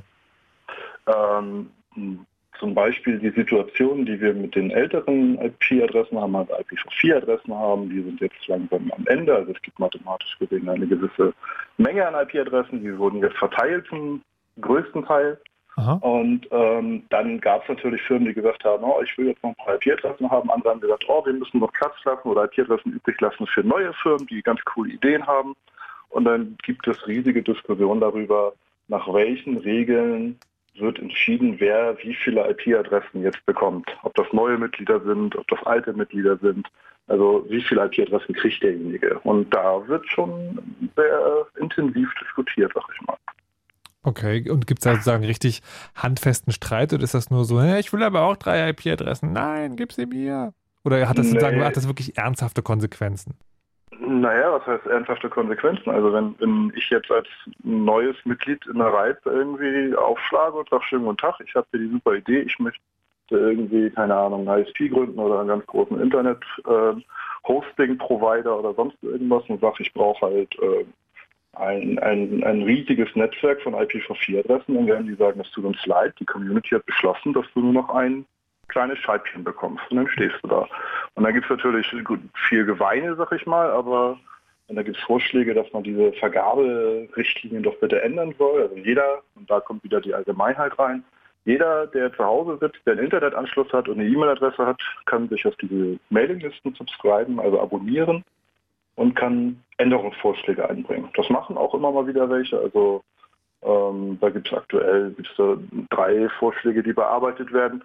Und dann wird darüber diskutiert. Und das kann halt jeder machen, aber ja, oftmals wird dann, sagt die Mehrheit dann, nee, wir lassen das so, wie es ist. Oder ähm, ja, also das, das handfesten Streit gibt es ja nicht. Es gibt immer wieder Leute, die schlagen immer wieder das Gleiche vor, wobei der Vorschlag schon dreimal abgelehnt wurde, aber darf man halt machen.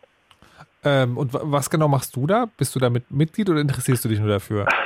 Äh, ich komme tatsächlich aus dem CCP-Umfeld, ähm, bin aber beruflich ähm, dabei, dass ich ähm, in Firmen gearbeitet habe und arbeite, die, ich sag mal, Mitglied bei dieser Reiz sind ähm, und versuche halt ja ein bisschen die Interessen dieser Firma auch zu vertreten. Ähm, dazu gibt es zum Beispiel zweimal im Jahr das äh, sogenannte Reitmeeting. Ähm, da kann jeder hinfahren, der möchte. Also man muss da nicht Mitglied für sein. Das okay. ist nicht wieder bei äh, ETF. Man dachte einfach, hey, da gibt es jetzt mal das nächste Reitmeeting ist im Mai in Kopenhagen zum Beispiel. Dann kann man sagen, okay, ich zahle irgendwie meine, meine Gebühr, meine Eintrittskarte, die ich glaube 300 Euro oder was die ist, ähm, und zahle mein Hotel oder meinen Flug oder meinen Flug dahin. Dann kann ich da hinfahren und kann mich äh, mit den Leuten zusammensetzen und diskutieren. Also auch mit den Working Groups und anderen Leuten, die da rumlaufen. Und das mache ich unter anderem. Also ich besuche Reitmeetings oder ich ähm, so eine Firma, die, die Mitglied wird oder eine Organisation, es muss nicht eine Firma sein, das nennt sich dann, da haben wir die nächste Abkürzung, LIA, äh, Local Internet Registry. ähm, das sind sozusagen die Mitglieder dieser, dieser Reit, äh, ähm, dieses Reitvereins und ähm, ich, ja, mein, mein Teil ist, ich bin, bin Mitarbeiter in so einer, in so einer LIA, betreue das Netzwerk da oder man baut halt ich habe auch schon Firmen begleitet, die dann ähm, ja, sich da beworben haben und Mitglied geworden sind. Das ist so. Aber ansonsten ist es halt, ich verfolge das, ich nehme daran teil, ich diskutiere mit den Leuten und ähm, ja, es ist eine große Gemeinschaft. Wird man da nicht wahnsinnig? Äh, nee, es ist eigentlich sehr angenehm, weil ähm, wie in der ersten Stunde schon gehört, es ist halt ähm, frei erstmal so von, von, von politischen Zwängen zumindest für mich gefühlt. Also es ist sehr angenehm. Die Leute sind intelligent, die, die machen Spaß, das sind lustige Menschen. Man kann mit denen auch ganz nett mal ein Bierchen trinken gehen und nächsten Tag kann man sich trotzdem äh, angeregt äh, über ja, Adressvergabe zum Beispiel unterhalten. Sehr zivil. Okay. Ja, es ist auch ähnlich also, wie beim IETF. Es gibt halt immer unterschiedliche Working Groups, die sich da dann auch wieder treffen, äh, weil das natürlich alles gleichzeitig zu viel wäre.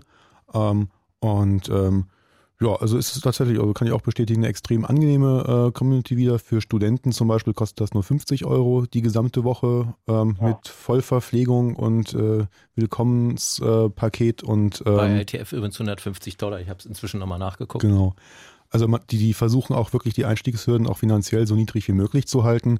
Ähm, aber allein schon das Mittagsbuffet da an fünf Tagen ist da eigentlich mehr wert als diese 50 Euro, die man da zahlt. Sollte man als Informatikstudent mal hinfahren? Also jetzt egal, ob man sich dann später dafür also wirklich so krass interessiert, ähm, aber einfach um das mal gesehen zu haben? Oder sagt ihr so, nee, lieber nicht da rumhängen und Plätze wegnehmen? Also wenn man sich für die Technik oder für, für das Internet, wie das funktioniert und wie das, wie das zusammenhängt, interessiert, ist es auf jeden Fall eine Reise wert, denke ich schon, ja.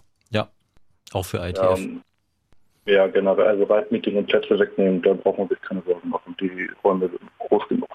Okay. Man kann die, die sind übrigens auch immer mal wieder woanders. Jetzt, wie gesagt, das nächste in Kopenhagen. Die machen zwei nur im Jahr. ITF macht ja, ja. drei. Äh, Reib macht zwei im Jahr. Eins immer in Amsterdam, an ihrem Stammsitz. Äh, und das zweite halt woanders in Europa oder Nahost oder wo auch immer sie halt vertreten sind.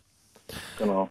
Was ich mich. Ähm, Vielleicht noch als Anmerkung, ja. so, genau wie bei ITF, für die Leute, die jetzt sagen, oh, ich kann mir das nicht leisten, mich interessiert das, aber äh, man kann, kann an diesen Diskussionen, wie gesagt, auch äh, per Mailing teilnehmen oder es wird halt auch ähm, teilweise gestreamt. Also fangen wir jetzt an. Ja. Ich kann auch mal was sagen, vielleicht wenn jetzt nicht jeder Hörer da gleich hinrennt, es gibt da nicht ernsthafte Einlasskontrollen. Da steht nicht vor jeder Working Group ein Typ mit Sonnenbrille und schwarzen Anzug und einer Knarre im Sakko, der kontrolliert, ob du da dein, dein, dein Ticket um den Hals hast. Das heißt, man kann da auch einfach mal so hintapsen. Ja, ähm, man darf nicht vergessen, die meisten kennen sich auch. Ne? Also das, ist, ja. ähm, das ist ein sehr großes Vertrauensverhältnis und ähm, was Clemens schon sagte, wenn da jetzt einer irgendwie aufläuft, ich glaube, da wird es kein großes Drama geben. Wenn er nicht das ganze Buffet leer ist, glaube ich. ja. Dann werden die Internetnummernvergeber aber sehr eigen. Ja, oh, ja. Sehr eigen. Aber, aber was, was ich mich gerade frage ist, ähm, also auch weil es so kompliziert ist zu erklären hier, und wir haben ja jetzt nicht also allzu wenig Zeit, ähm, ist, also diese, diese Gremien funktionieren aber in sich selber und die betreiben keinerlei Art von Öffentlichkeitsarbeit, oder? Das bleibt schon alles in dieser, in dieser Technik. Äh, Nö, das ist alles offen, du kannst das alles nachlesen, nee, aber nee, sie nee, machen keine Werbung nee, dafür. Ja, genau, das meine Ja, ich ja. sozusagen. Mhm. Natürlich, also, ne, also die, das, das, das, Ange das Angebot ist sozusagen, äh, wir, äh, jeder kann, wenn er nur irgendwie klug genug ist oder irgendwie genug weiß, aber es ist nicht so, dass das aktiv darum geworben wird, dass auch andere Menschen das verstehen, die nicht das ganze Wissen haben. Also Ähm. sagen, also sowas wie, wie, äh, keine Ahnung, IFF machen oder halt CCC auch, dass man, dass man Themen auch immer sozusagen nach außen trägt und sagt, so hier, das Naja, Thema ist wichtig. Es, es gibt äh, beim RIPE gibt es zum Beispiel solche Sachen, dass man schon versucht, Studenten ähm, zu, zu gewinnen, da mitzuarbeiten. Es gibt so irgendwelche Hackathons, die dann äh, so, so Messdaten, die da erfasst werden, zum Beispiel visualisieren sollen oder so, also Programmierwettbewerbe, ähm, wo wenn man sich dafür äh, qualifiziert hat, auch durchaus die Anreise zum RIPE-Meeting bezahlt wird und ähm, auch der Aufenthalt in Amsterdam bei RIPE, um an diesem Ding teilzunehmen. Ähm, insofern versucht man schon da so ein bisschen auch eine, eine neue Generation natürlich reinzubekommen und da Werbung für zu machen, das bekannt zu machen. Ähm, aber es ist jetzt nicht so, dass, dass das RIPE oder ähm, andere Organisationen da jetzt Werbebroschüren drucken und verschicken, ähm, dass man da Mitglied werden muss, weil es eine technische Notwendigkeit ist, zum Beispiel um IP-Adressen zu bekommen. Da muss man Ja. sowieso Mitglied werden. Nee, das, das, ich meine gar nicht mal, dass man sozusagen Mitglied muss, sondern einfach, dass, äh, dass auf eine allgemeinverständliche Art kommuniziert wird, was da passiert. Äh, Jein. Also es gibt bei ITF auch so, so Stipendiengeschichten, die werden aber eben auch nur in einer, sagen wir mal, Research Community, also im universitären Umfeld werden die auch publiziert und sowas gemacht. Mhm. Aber äh, keiner, keine dieser Organisationen hat zum Beispiel Geld, um bei großen Medien oder sonst irgendwas was vorstellig zu werden oder eine PR-Agentur zu bezahlen, damit sie abends in der Tagesschau auftauchen. Nee, das, das, meint, das meine ich alles nicht. Es würde ja reichen sagen, wenn auf deren Website sozusagen es eine Abteilung gibt, hier, keine Ahnung, Nachrichten für Noobs sozusagen. Also der Ja, Punkt, gibt's, der, der gibt's. Punkt ist, okay, also warum ich das gerade frage, ist sozusagen, es gibt dieses Gremium und da kann zwar theoretisch jeder hin, aber es findet halt innerhalb dieser Technikgemeinde statt. Das heißt also, wir als normale User müssen euch darauf verlassen, dass ihr, ne, ich mache jetzt mal die sozusagen die Grenzen äh, sozusagen ein bisschen plakativ, dass ihr da keinen Scheiß baut. Ja, aber es ist halt auch ein technisches Thema. Es wäre so, wenn ich zum Hirnchirurgenkongress gehe und sage, erklär mir das mal ganz einfach bitte. Also, ähm, also sicherlich wird das versucht. Nee, aber da gibt es nicht eine Ärzte, da gibt es halt, da gibt's halt eine Ärztekammer und da gibt es halt irgendwann den Staat und da gibt es Gesetze und sowas, das wird halt alles irgendwie Aber die geregelt. Ärztekammer ist viel geheimnisvoller als RIPE und ITF zusammen. Vielleicht, aber es gibt halt sozusagen Gesetze. Okay, der Vergleich, ich nehme ich nehm's an. ähm, äh, ja, also ich sag mal so, die Erfahrung, die ich jetzt mit der Reib zum Beispiel habe, ist, wenn, wenn, wenn da werden, wurde ja schon gesagt, es ist zwingend notwendig, manchmal einfach da Mitglied zu werden, wenn ich gewisse Dinge im Internet machen möchte. Ähm, und da zum Beispiel machen sie schon, dass sie, es gibt so, ich sag mal, Einsteigerkurse für bestimmte Thematiken der Reit betreffend.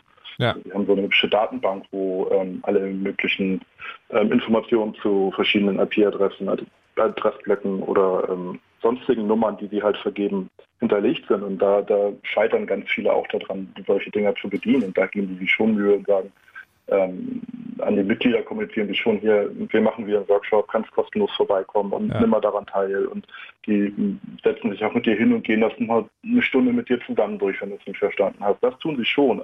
Weil es gibt halt viele, die müssen da Mitglied sein, weil Ja. die Firma jetzt irgendwas im Internet machen will, aber sie wissen gar nicht genau so richtig, wie es funktioniert. Und Okay. ähm, für die gibt es schon so ein bisschen Schulung, aber halt nicht, dass sie irgendwie rausgehen und irgendwie ein Handbuch schreiben. Okay. Also es ist ja auch nicht so, dass du als Endanwender unbedingt Kontakt äh, direkt mit dem RIPE hast, weil Nein. zu Hause bekommst du eine IP-Adresse eben von deinem Provider automatisch zugewiesen und ähm, hast eigentlich gar keinen Kontakt in, in diese technischen Untiefen da. Ja, ja, klar, aber die Frage ist halt sagen, wie, wie lange das gut geht. Aber Das habt's- geht gut. Du kannst dich, wie gesagt, die, die verheimlichen nichts. Du kannst Ja. auch einfach danach googeln. Du findest die auch. Die stehen auch in beide Organisationen Nee, stehen nee, auch das- Google das- ganz oben. nee, Aber du musst halt danach suchen. Ja, ja, die das- drängen sich dir nicht auf. Ja, das ist halt gen- ja, genau das. das Aber äh, das tut die Ärztekammer auch nicht. ich weiß nicht, ob diese Ärztekammer vielleicht nicht doch ein bisschen hängt. Na gut, Alex, dir auf jeden Fall vielen Dank für die vielen Erklärungen Ja, und gerne, äh, gerne. viel Spaß beim nächsten Ripen. Nennt man das so? Ähm, nee. Dann viel Aber Spaß beim. Besuch des nächsten Ripe-Meetings. Euch noch viel Spaß in der Sendung. Danke, bis dann. Jo. Tschüss. So, okay. Jetzt haben wir also auf einer, auf einer sagen, ich wollte gerade sagen, auf einer abstrakten Ebene, aber ich glaube, das ist ja heute nicht die abstrakte Ebene. Also wir haben jetzt geklärt sozusagen, wer sich, äh, wer sich darum kümmert, dass die, dass man quasi, dass alle Teilnehmer des Internets dieselbe Sprache sprechen. Wir haben erklärt, wer sich darum kümmert, dass jedes, jeder Teilnehmer im Internet eine Nummer hat, unter der er erreicht werden kann. Und müssen dann noch klären, dass jeder Teilnehmer im Internet einen Namen hat, damit man sich diese komischen Nummern nicht merken muss. Das machen wir nachher. Jetzt haben wir erstmal noch eine Musik von Broke for Free und die heißt Mel's Parade. Ich hoffe, sie läuft durch.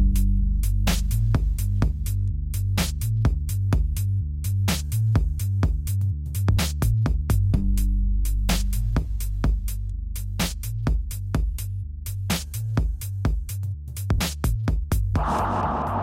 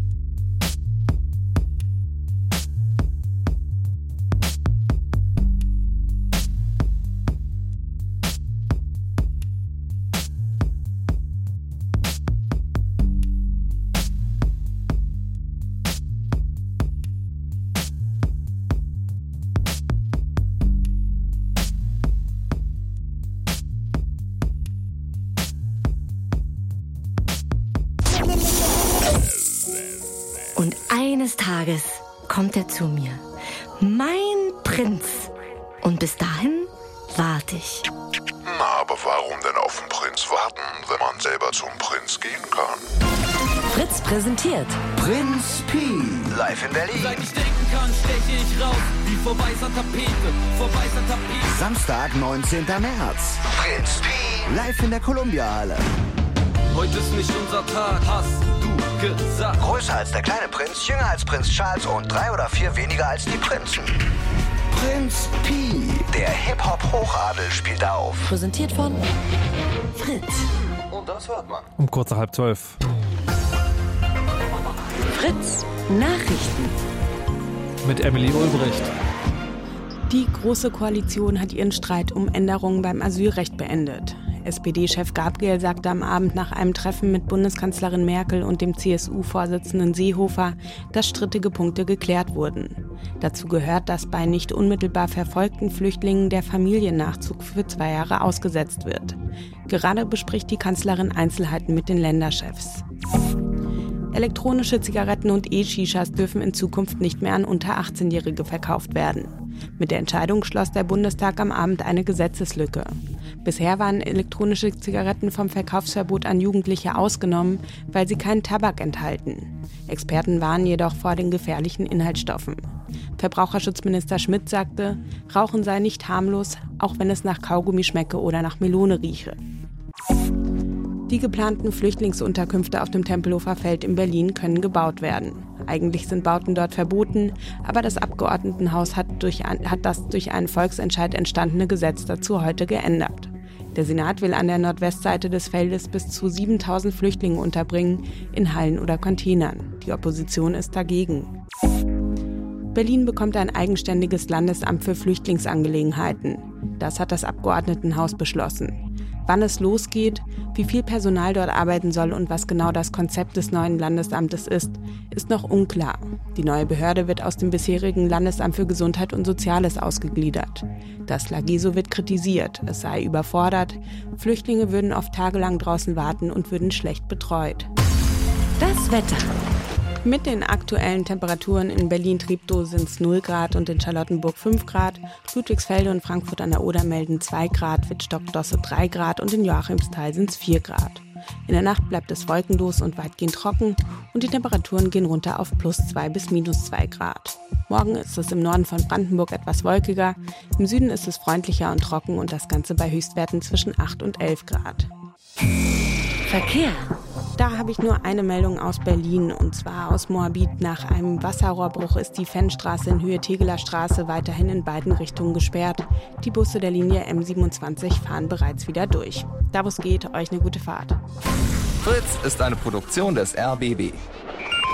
Und wenn ihr eine Frage? Oder Kritik? Oder Lob? Oder ein schönes Foto, Video? Oder eine Sprachnachricht? Oder einfach mal Grüße ins Fritz-Studio schicken wollt, dann macht das doch. Und schon seid ihr mittendrin. Und im Radio. Mit der Studio-Message Studio in eurer Fritz-App.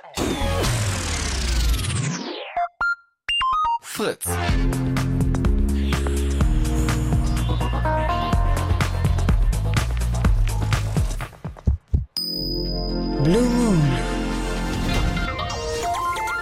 Heute Chaos Radio im Blue Moon mit mir, Markus Richter und den Gästen vom Chaos Computer Club oder dem näheren Umfeld, zum Beispiel Mutax, hallo und guten Tag. Abend. Und Clemens, hallo und guten Tag. Guten Abend. Und es geht heute darum zu erklären, wie das Internet, nee, nicht wie das Internet funktioniert, sondern wer dafür sorgt, dass das Internet funktioniert. Und das ist gar nicht so einfach, liebe Hörerinnen und Hörer, das ist eher kompliziert. Wir haben schon gelernt in den letzten anderthalb Stunden, dass es ein Organ gibt, das heißt IETF und das sorgt dafür, dass die Teilnehmer des Internets, also die verschiedenen Maschinen, ähm, dieselbe Sprache sprechen oder dieselben Sprachen. Es gibt ein Gremium, das dafür sorgt, dass äh, jeder eine Nummer bekommt im Internet, damit er auch erreichbar ist. Und damit wir uns nicht diese Nummern merken müssen, sondern einfach Namen in unsere Browser und sonstigen Kommunikationsprogramme eingeben können, gibt es ein weiteres Gremium. Das sind längst nicht alle, aber wir schaffen heute einfach nicht alle. Wir beschäftigen uns also jetzt mit dem Äh, mit den NICs, mit den Network Information Centers. Network Information Centers. Hört sich gut an. Habe ich, hab ich auch schon mal gehört, nämlich DENIC. Genau. Das DENIC ist, auch, ist auch eine äh, sind die Leute, die in Deutschland alles äh, verwalten, äh, was auf .de endet im Browser. Das heißt sowas wie fritz.de. Und äh, die sozusagen, wie ist das eigentlich? Da muss, also wenn ich eine Webseite, ich habe ich habe ein paar Webseiten, egal, ich, habe, ich bin einer von den Leuten, die immer eine neue URL kaufen, weil sie eine fesche Idee haben. Das nennt sich Horder. ähm, und wenn es eine DE-Domain ist, dann wird meine Adresse ja da eingetragen. Was, was ist die DENIC? Ist das ein Verein? Ist das eine Firma? Ist das eine staatliche Stelle? Die DENIC ist eine Genossenschaft, genau. Das heißt, ähm, dein, dein Provider wahrscheinlich ist äh, mit hoher Wahrscheinlichkeit Mitglied in der DENIC, in dieser Genossenschaft und ist damit in der Lage, äh, DE-Domains zu registrieren in deinem Namen. Das heißt, du kannst die beauftragen, für dich diese DE-Domain auf deinen Namen da registrieren zu lassen. Okay, und was passiert dann, wenn das, wenn, wenn das passiert? Also was, Was macht, da was, passiert was machen ist, die da eigentlich? Naja, die gucken erstmal natürlich, ob die frei ist. Ähm, und sofern sie dann frei ist, wird sie bei denen in der Datenbank eingetragen. Und ab dem Moment ähm, werden alle Anfragen, die für eine .de-Domain, also für deine .de-Domain, an die DENIC Nameserver gestellt werden, weitergeleitet an die dafür zuständigen Nameserver. Das heißt, Von deinem Provider. von deinem Provider, das heißt, oder deiner eigenen. Das heißt, es gibt ähm, Server im Internet, die übersetzen von diesen Namen in diese Adressen. also in die IP-Adressen, die wir mhm. ja vorhin schon hatten. Und ähm, wenn wir jetzt sowas wie fritz.de nehmen, dann sieht man halt, das endet auf .de. Das heißt, ich gucke erstmal, welche Nameserver sind denn für .de zuständig und das sind dann die, die die DENIC betreibt. Und dann fragt man einen von denen, wer ist denn für fritz.de zuständig? Und dann sagt einem ein DENIC Nameserver, geh doch mal hier zu diesem Nameserver hin und frag den, wie die IP-Adresse von fritz.de oder www.fritz.de ist. Und dann kann man eben mit dieser IP-Adresse Kontakt aufnehmen und die Webseite abrufen. Und äh, warum braucht man dazu eine extra Genossenschaft? Die kümmert sich wirklich nur um diese Vergabe. Also schreibt in eine lange Liste rein, ähm, hier zur IP-Adresse so und so gehört diese Adresse. Sie betreibt eine relativ aufwendige Infrastruktur, um sicherzustellen, dass das auch klappt. Es sind nämlich sehr, sehr viele Domains, die millionenfach am Tag, vielleicht sogar milliardenfach, ab, milliardenfach abgefragt werden. Und äh, die Infrastruktur für zu betreiben, damit das auch funktioniert. Die DE-Zone, wie wir das nennen, oder Top-Level-Domain, mhm. ist mit eine der größten in der Welt, äh, nach so .com und so, aber wir stehen relativ weit oben in dieser Hitliste. Und da äh, sind, wie gesagt, sehr viele Domains und es gibt sehr, sehr viele Anfragen. Und die betreiben sogenannte Name-Server. Das sind äh, Rechner, die auch teuer sind, äh, die man erstmal kaufen und betreiben und warten muss. Und davon auch relativ viele, die auf der ganzen Welt verteilt sind, die dafür sorgen, dass wenn jemand fritz.de eintippt, auch in Südamerika, dass er eine ordentliche Antwort dafür bekommt. Eine IP-Adresse, wo dann der Browser darauf zugreifen kann. Hm, und wer bezahlt das alles? Die Genossenschaft. So funktioniert es. Die Leute, die okay. sozusagen davon profitieren, dass sie diese DE-Domains machen, nämlich diese Provider, die sie dir vergeben oder verkaufen, du musst ja was für deine Domains bezahlen. Ähm, die schmeißen halt alle Geld in einen Topf, in diesen Genossenschaftstopf und aus diesem äh, Topf bedient sich sozusagen das DENIC und finanziert seine Infrastruktur. Jetzt habe ich aber den Verdacht, bei den anderen beiden Dingen, da hieß es ja immer, naja, das ist alles irgendwie total unpolitisch und eigentlich wollen ja alle nur das Gute und so weiter und so fort. Ähm, und jetzt ist ja so, Adressvergabe im Internet ist ja nicht ganz ohne. Also ein Beispiel, was mir da einfällt, ist, ich habe irgendwann mal gehört, äh, zweibuchstabige Domains sind eigentlich nicht zulässig. Zweibuchstabige Top-Level-Domains. Also wenn sie ganz rechts stehen. Na, also na, auch, in auch, auch, in Deutschland. In, in, in Deutschland waren die lange, lange nicht, genau. Die DENIC-Vergaberichtlinien haben halt lange festgelegt, dass man so zweibuchstabige äh, Domains, so ab.de oder ja. cd.de nicht vergeben, also nicht registrieren kann, um zum Beispiel Markenstreitigkeiten ähm, zu verhindern oder weil halt klar ist, bei, bei zwei Buchstaben habe ich nicht so viele davon. Das heißt, es wird einen unheimlichen Run darauf geben und ähm, das äh, was halt jetzt da reinspielt, ist, dass die DENIC natürlich eine deutsche Genossenschaft ist. Das heißt, ähm, die untersteht natürlich komplett deutschem Recht. Das will man ja eigentlich auch so ja. als äh, Länder-Top-Level-Domain.de. Ja. Und ähm, es gab dann einen, ähm, jetzt auch in letzter Zeit durch die Medien gegangenen Automobilhersteller aus Deutschland, der ähm, gerne seinen Markennamen unter der .de-Domain eingetragen hätte, nämlich vw.de. Und die DENIC hat gesagt, na, unsere Vergaberichtlinien sagen aber geht nicht. Äh, such dir doch was anderes Schönes aus. Und dann sind die vor Gericht gezogen und haben äh, Recht bekommen. Und äh, damit dann es halt eben nicht nur so eine Einzelfallentscheidung ist, äh, hat die DENIC in dem Moment dann gesagt, gut, äh, wenn die Gerichte jetzt entscheiden, wir müssen das VW erlauben, dann erlauben wir das jetzt halt einfach allen. Man muss das auch unter dem Aspekt betrachten, dass es schon vor dieser Vergaberichtlinie schon äh, zweibuchstabige Domains gab, nämlich zum Beispiel CT für die Computerzeitschrift oder DB für die Deutsche Bahn die hatten ihre DE-Domains schon beantragt und auch bekommen, bevor sozusagen diese Spielregel mit wir vergeben keine zweistelligen äh, dann in Kraft trat. Das muss man natürlich auch immer sagen. Sowas gibt es auch immer noch, so okay. Legacy-Geschichten. Gibt es okay. übrigens auch bei IP-Adressen. Ja. Gibt zum Beispiel IP-Adressen, die nicht vom RIPE vergeben wurden. Auch kein, von keiner anderen. Sondern von wem? Von einer der Vorläuferorganisationen oder noch von dem Uropa von der ganzen Geschichte, einem Namen, einem Knaben namens John Postel, der der übrigens sehr ähnlich sieht. Also wer, ähm, äh, das war, das war ein Forscher in den USA, der ganz so an Internet-Anfangszeiten derjenige war, der die IP-Adressen vergeben hat. Den konnte man anrufen oder eine E-Mail schreiben oder einen Brief und sagen, hallo, ich brauche mal IP-Adressen. Und dann hat er zurückgeschrieben, ja, hier nimm doch die Adressen. Hat sie dafür irgendeinen Zettel geschrieben oder eine Datei rein und dann war gut. So funktionierte das. Okay, aber zurück zum... Äh, zum immer noch, wollte ich nur sagen, die Adressen. Zurück zum, äh, zum Nick. Ähm, also in DE ist es also so geklärt, dass es halt eine, diese eine Genossenschaft. Jetzt frage ich mich ja erstmal so, wer hat denn äh, der, der DENIC überhaupt das übertragen? Also wer hat denn die Macht zu sagen, okay, du bist der, der sich um die DE-Adressen kümmert?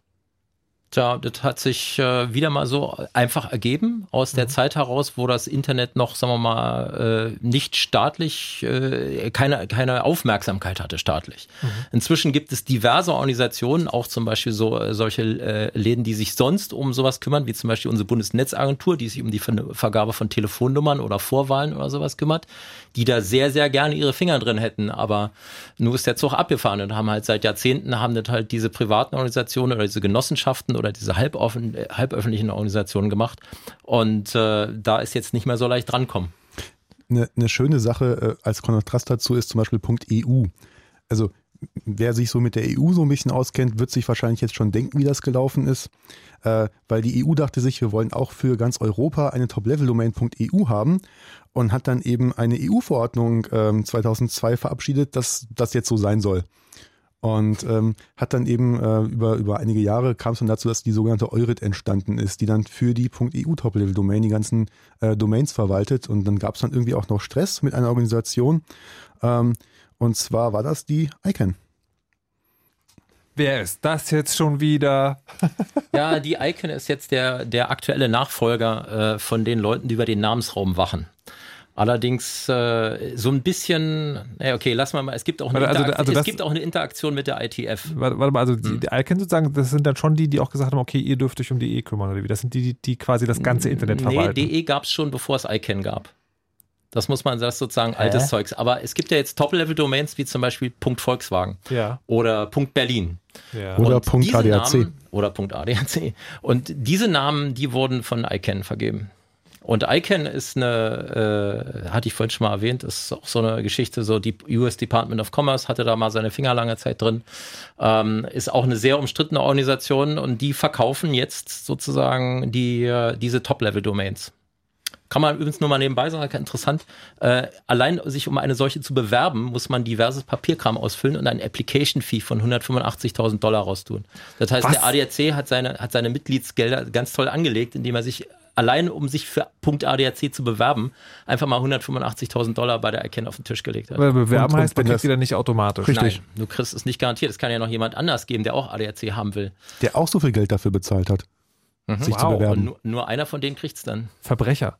Ja, ähm, Äh, Kapitalisten. Ähm, äh, das, das verwirrt mich jetzt aber hochgradig sozusagen, dass also einerseits äh, die, die DE-Domains sozusagen so, ja, das war halt schon immer so und deswegen machen wir das so und andererseits jetzt eine Firma anscheinend über den ganzen Rest des Internets, also wer, wer Mhm. gibt denn denen die Macht, dass sie jetzt jede neue Top-Level-Domain bestimmen Nicht jede. können? Das ist die Sondern? Interaktion, die ich eben erwähnte mit ITF. ITF hat gesagt, pass auf, lieber ICANN, ihr könnt alles mögliche verkaufen, außer folgende, da haben wir einen Finger drauf, zum Beispiel die zweibuchstabigen wieder, das sind nämlich für diese Länder Top-Level-Domains, Ja. für DE für Deutschland und NL für Niederlande und so weiter und so fort. Ähm, da hat, äh, haben sie gesagt, ICANN Finger weg, die gehören den jeweiligen Länder-Registries oder äh, welchen Organisation äh, auch mal in dem Land, der dafür zuständig ist. Ähm, äh, und es gibt auch noch andere Sachen, die von der ITF, ich sage jetzt mal, gesperrt sind, die äh, ICANN nicht äh, verkaufen kann. Aber den Rest äh, verkauft, nee, verkauft ist das falsche Wort, verleiht. Verleiht ICANN. Ja, aber das verstehe ich trotzdem nicht, wie sie, wie sie sagen, wieso sie sich das Recht nehmen können. Also warum, oder beziehungsweise warum dann nicht andere Leute aufstehen und sagen, nee, das ist doch Quatsch. ICANN ist wieder keine Firma. ICANN ist sowas wieder wie eine Stiftung oder eine Genossenschaft, nur auf internationaler Ebene und unterliegt amerikanischem Recht und so Naja, weiter aber und so komm, fort. da muss, doch, da muss doch aber irgendeiner extrem dran profitieren, wenn man sozusagen Naja. Willst du sa- 185.000 willst- Dollar. Willst du, willst du wissen, wer? Ja, Anwaltsfirmen. Diese ganze Geschichte mit dem ganzen Internet-Tralala, also äh, und da, es daherkommt, und da steht extrem amerikanischem Recht. Das heißt, die ganzen Copyright-Themen, die da diskutiert werden, also sowas, wird ja, der verklagt ja jeder jeden zu jeder Zeit andauernd. Ja. Und deswegen ist der Aufwand auch so hoch. Wenn du jetzt mit irgendeinem Namen ankommst, wie äh, Punkt Fritz oder sowas, dann könnte es ja zum Beispiel sein, dass hier in Deutschland dich schon die Firma AVM verklagt, weil sie sagt, wir haben aber hier ein Produkt, das heißt Fritz. Und dann gibt es irgendwelche Dänen, die sagen, wir haben aber hier eine Brause, die heißt Fritz oder was weiß ich. Und äh, allein um diese, diese legalen Dispute oder sowas auch nur einigermaßen im Zaum zu halten, beschäftigen die Herrscher von Anwälte und die saugen die ganze Kohle auf. Und das merkt man auch schon daran, wie so eine Top-Level-Domain eine neue eingeführt wird, also was wie .shoes oder .eu, die werden nicht einfach so freigeschaltet, sondern wenn man sich da registrieren möchte, wenn die neu auf den Markt kommen, gibt es eine Sunrise-Periode, wo jeder, der irgendwelche Markenrechtsansprüche hat, sich erstmal melden kann und sagen kann, äh, die Domain aber bitte sperren, weil da habe ich meinen Markenschutz drauf oder ich möchte die aber für mich registrieren.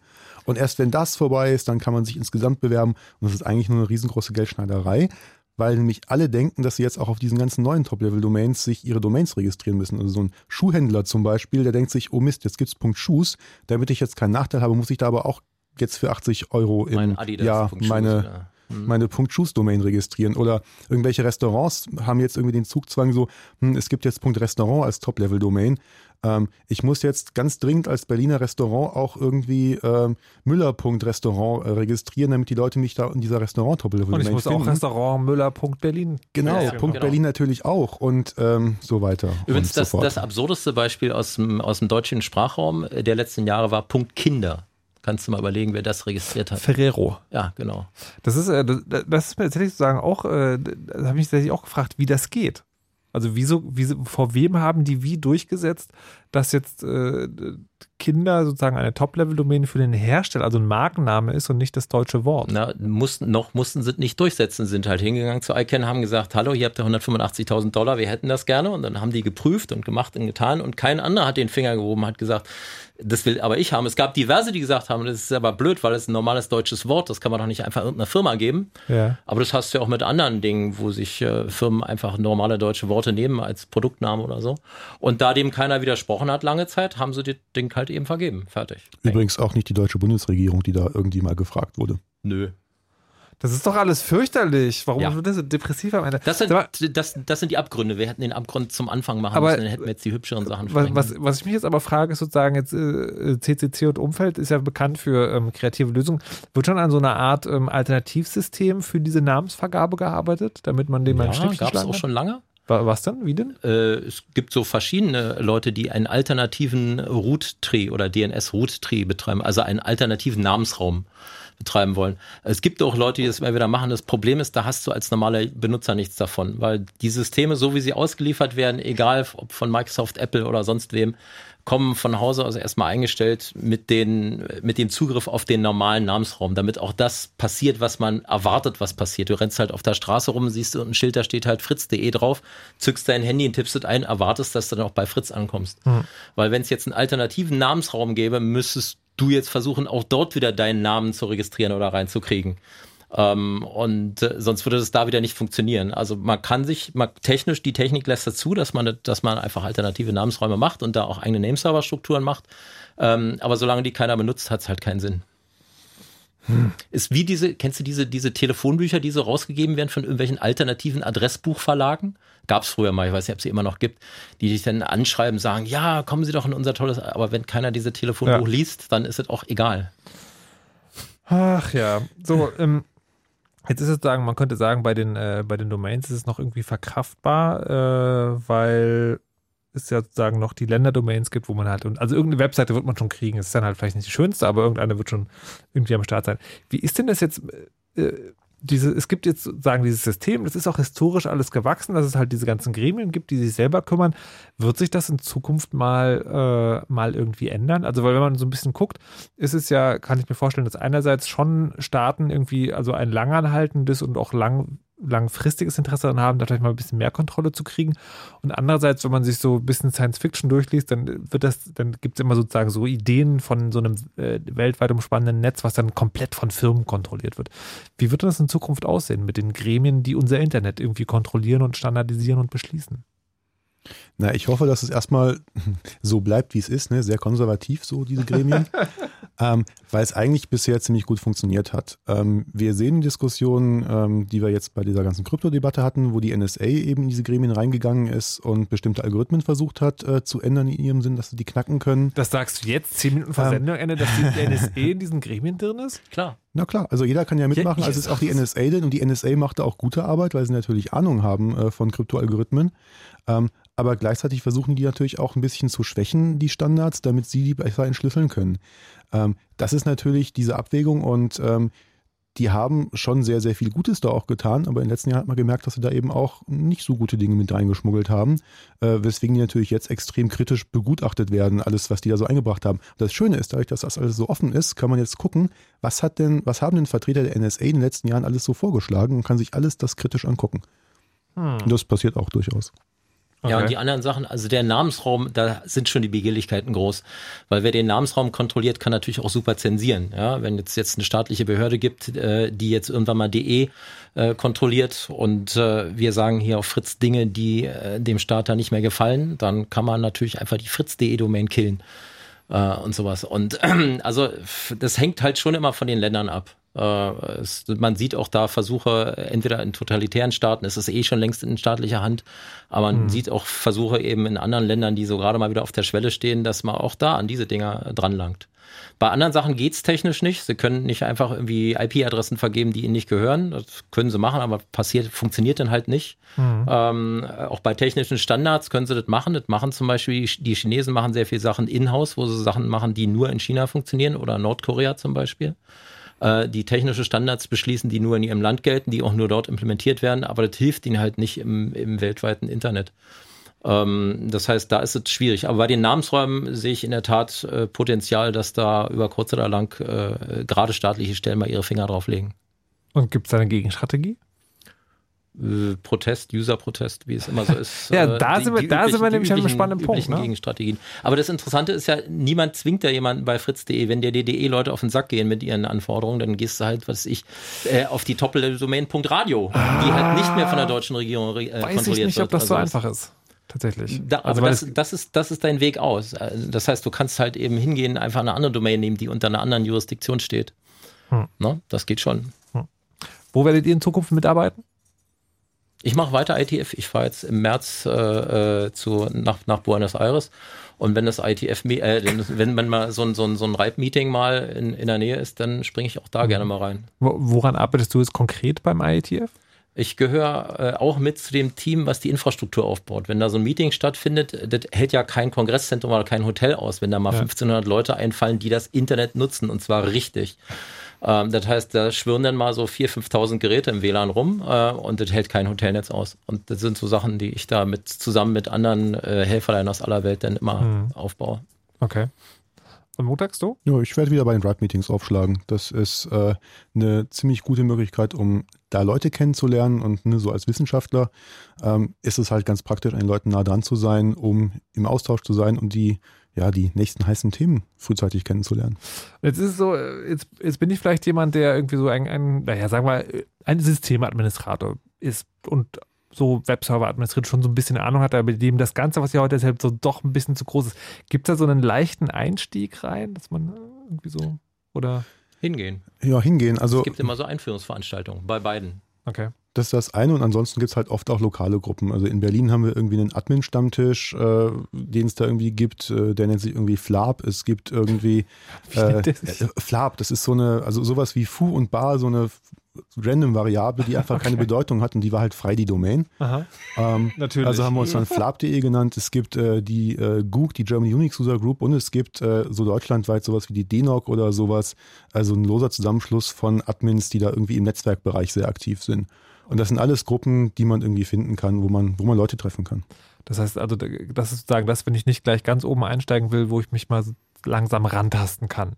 Genau, und äh, die, die Leute überschneiden sich auch. Also bei den Admin-Stammtischen findet man Leute, die im Ripe irgendwie aktiv mhm. sind und äh, bei DNOG natürlich sowieso. Und das ist alles im Grunde irgendwann eine einzige große Familie und man trifft irgendwie immer dieselben Gesichter. Okay, gut. Ich danke euch vielmals, dass ihr mir versucht habt und mir und den Hörern äh, und Hörerinnen im vergangenen zwei Stunden versucht habt zu erklären, wie das mit dem Internet hinter den Kulissen funktioniert. Ich glaube, mir reicht es jetzt. Also ich finde gut, dass ihr das macht und äh, ich glaube aber auch, ich habe jetzt genug davon. Vielen Dank. Das war das Chaos Radio. Wir können es nochmal nachhören, falls ihr es nicht genau verstanden habt, denkt so, ja, diese eine Stelle würde ich gerne nochmal. Es wird als Podcast erscheinen im Laufe der Nacht auf fritz.de und äh, dann im weiteren Verlauf auch auf chaosradio.ccc.de. Dort auch mit Bild, das aufgenommen wurde. Und ansonsten. Vielleicht. Nein, nein, das die Bild Aufnahme wurde hat funktioniert, gab, nur der Streaming nicht. Es war, genau, es, war, es gab kein Live-Bild, aber es gibt auf jeden Fall ein aufgezeichnetes Bild. Also wenn jetzt nicht noch der Chip abstürzt oder sowas. Ähm, außerdem könnt ihr in dem nächsten Monat mit dabei sein, wenn das Chaos Radio nicht hier bei Fritz passiert, sondern live im Chaos Computer Club Berlin in der Marienstraße 11. Da wird die Sendung auch fast genauso gemacht wie hier, nur mit dem Unterschied, dass es nicht im Radio läuft, sondern nur in diesem komischen weltweiten Internet. In zwei Monaten gibt es dann wieder hier auf Fritz zu hören. Jetzt kommt äh, danach der Nightfight mit Jan Schwarzkamp, der euch mit Musik bewerfen wird. Ich bedanke mich bei Clemens. Vielen Dank. Gerne. Und bei Mutags, vielen Dank. Bitte, bitte. Und mir bleibt nur noch zu sagen, mein Name ist Markus Richter. Lasst euch nicht überwachen und verschlüsselt immer schön eure Backups. Tschüss. You know how all those bad boy rappers claim how much weed they drink and how many 40s they smoke and how many women they've kissed with at the same time. But you see, I'm addicted to something else. It's not about fancy cars or bling bling, unless it's a glitter animation. I've seen more websites than any lousy ass browser. I've clicked more than Douglas Engelbart. I'm as bossy as Bowser. Don't even remember all my email addresses. And I've got more screen names than Sleepy's got mattresses.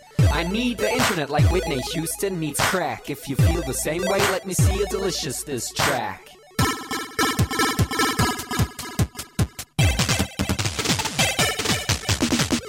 I spent more time online than Tim Berners-Lee. When I go to a club, it's mostly a surf club, you see. I've pal paid more money than you've got pictures on Flickr. They call me the Uber YouTuber, MySpace clicker. I love amateur homepages and dirt style design. The interweb's a ghetto full of gustatory crime. Cross your fingers, make your hand look like a W and holla website.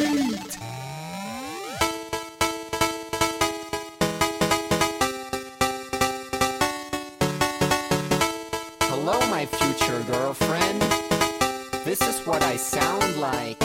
Uh, orders ending, upping it up. Check your birthday, keep on fucking it up. What? All my bitches up in the club. Let me see you shaking it, don't stop. Rub it down, bounce around, wiggle every pound. It to the hyper ground. Everybody dance, jump if you like it, this sound. Feel the bass drop, hear the beat pop. What you gon' do? When it's time to take off, climb the rooftop, jump out of your shoe. It goes oohs, oohs, happy face balloons, unfadable pokey tunes, dance moves from shitty cartoons, pretty hot wounds, hungover afternoons. The club's full with the whole sweaty nation. That seems out of the wrong medication. Rave invasion, it's a D-Thing. Moin, kein Punkt, jump, ping. 1, 2, Polizei, 3, 4, Polizei, 5,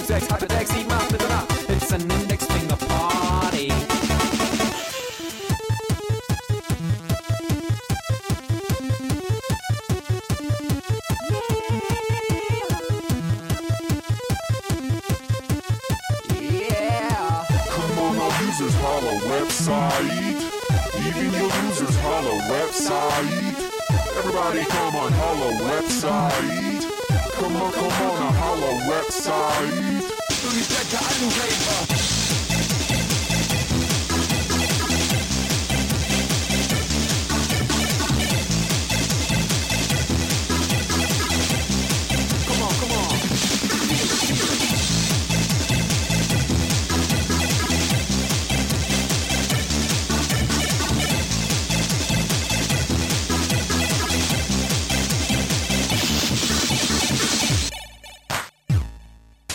Don't forget I'm in your extended network.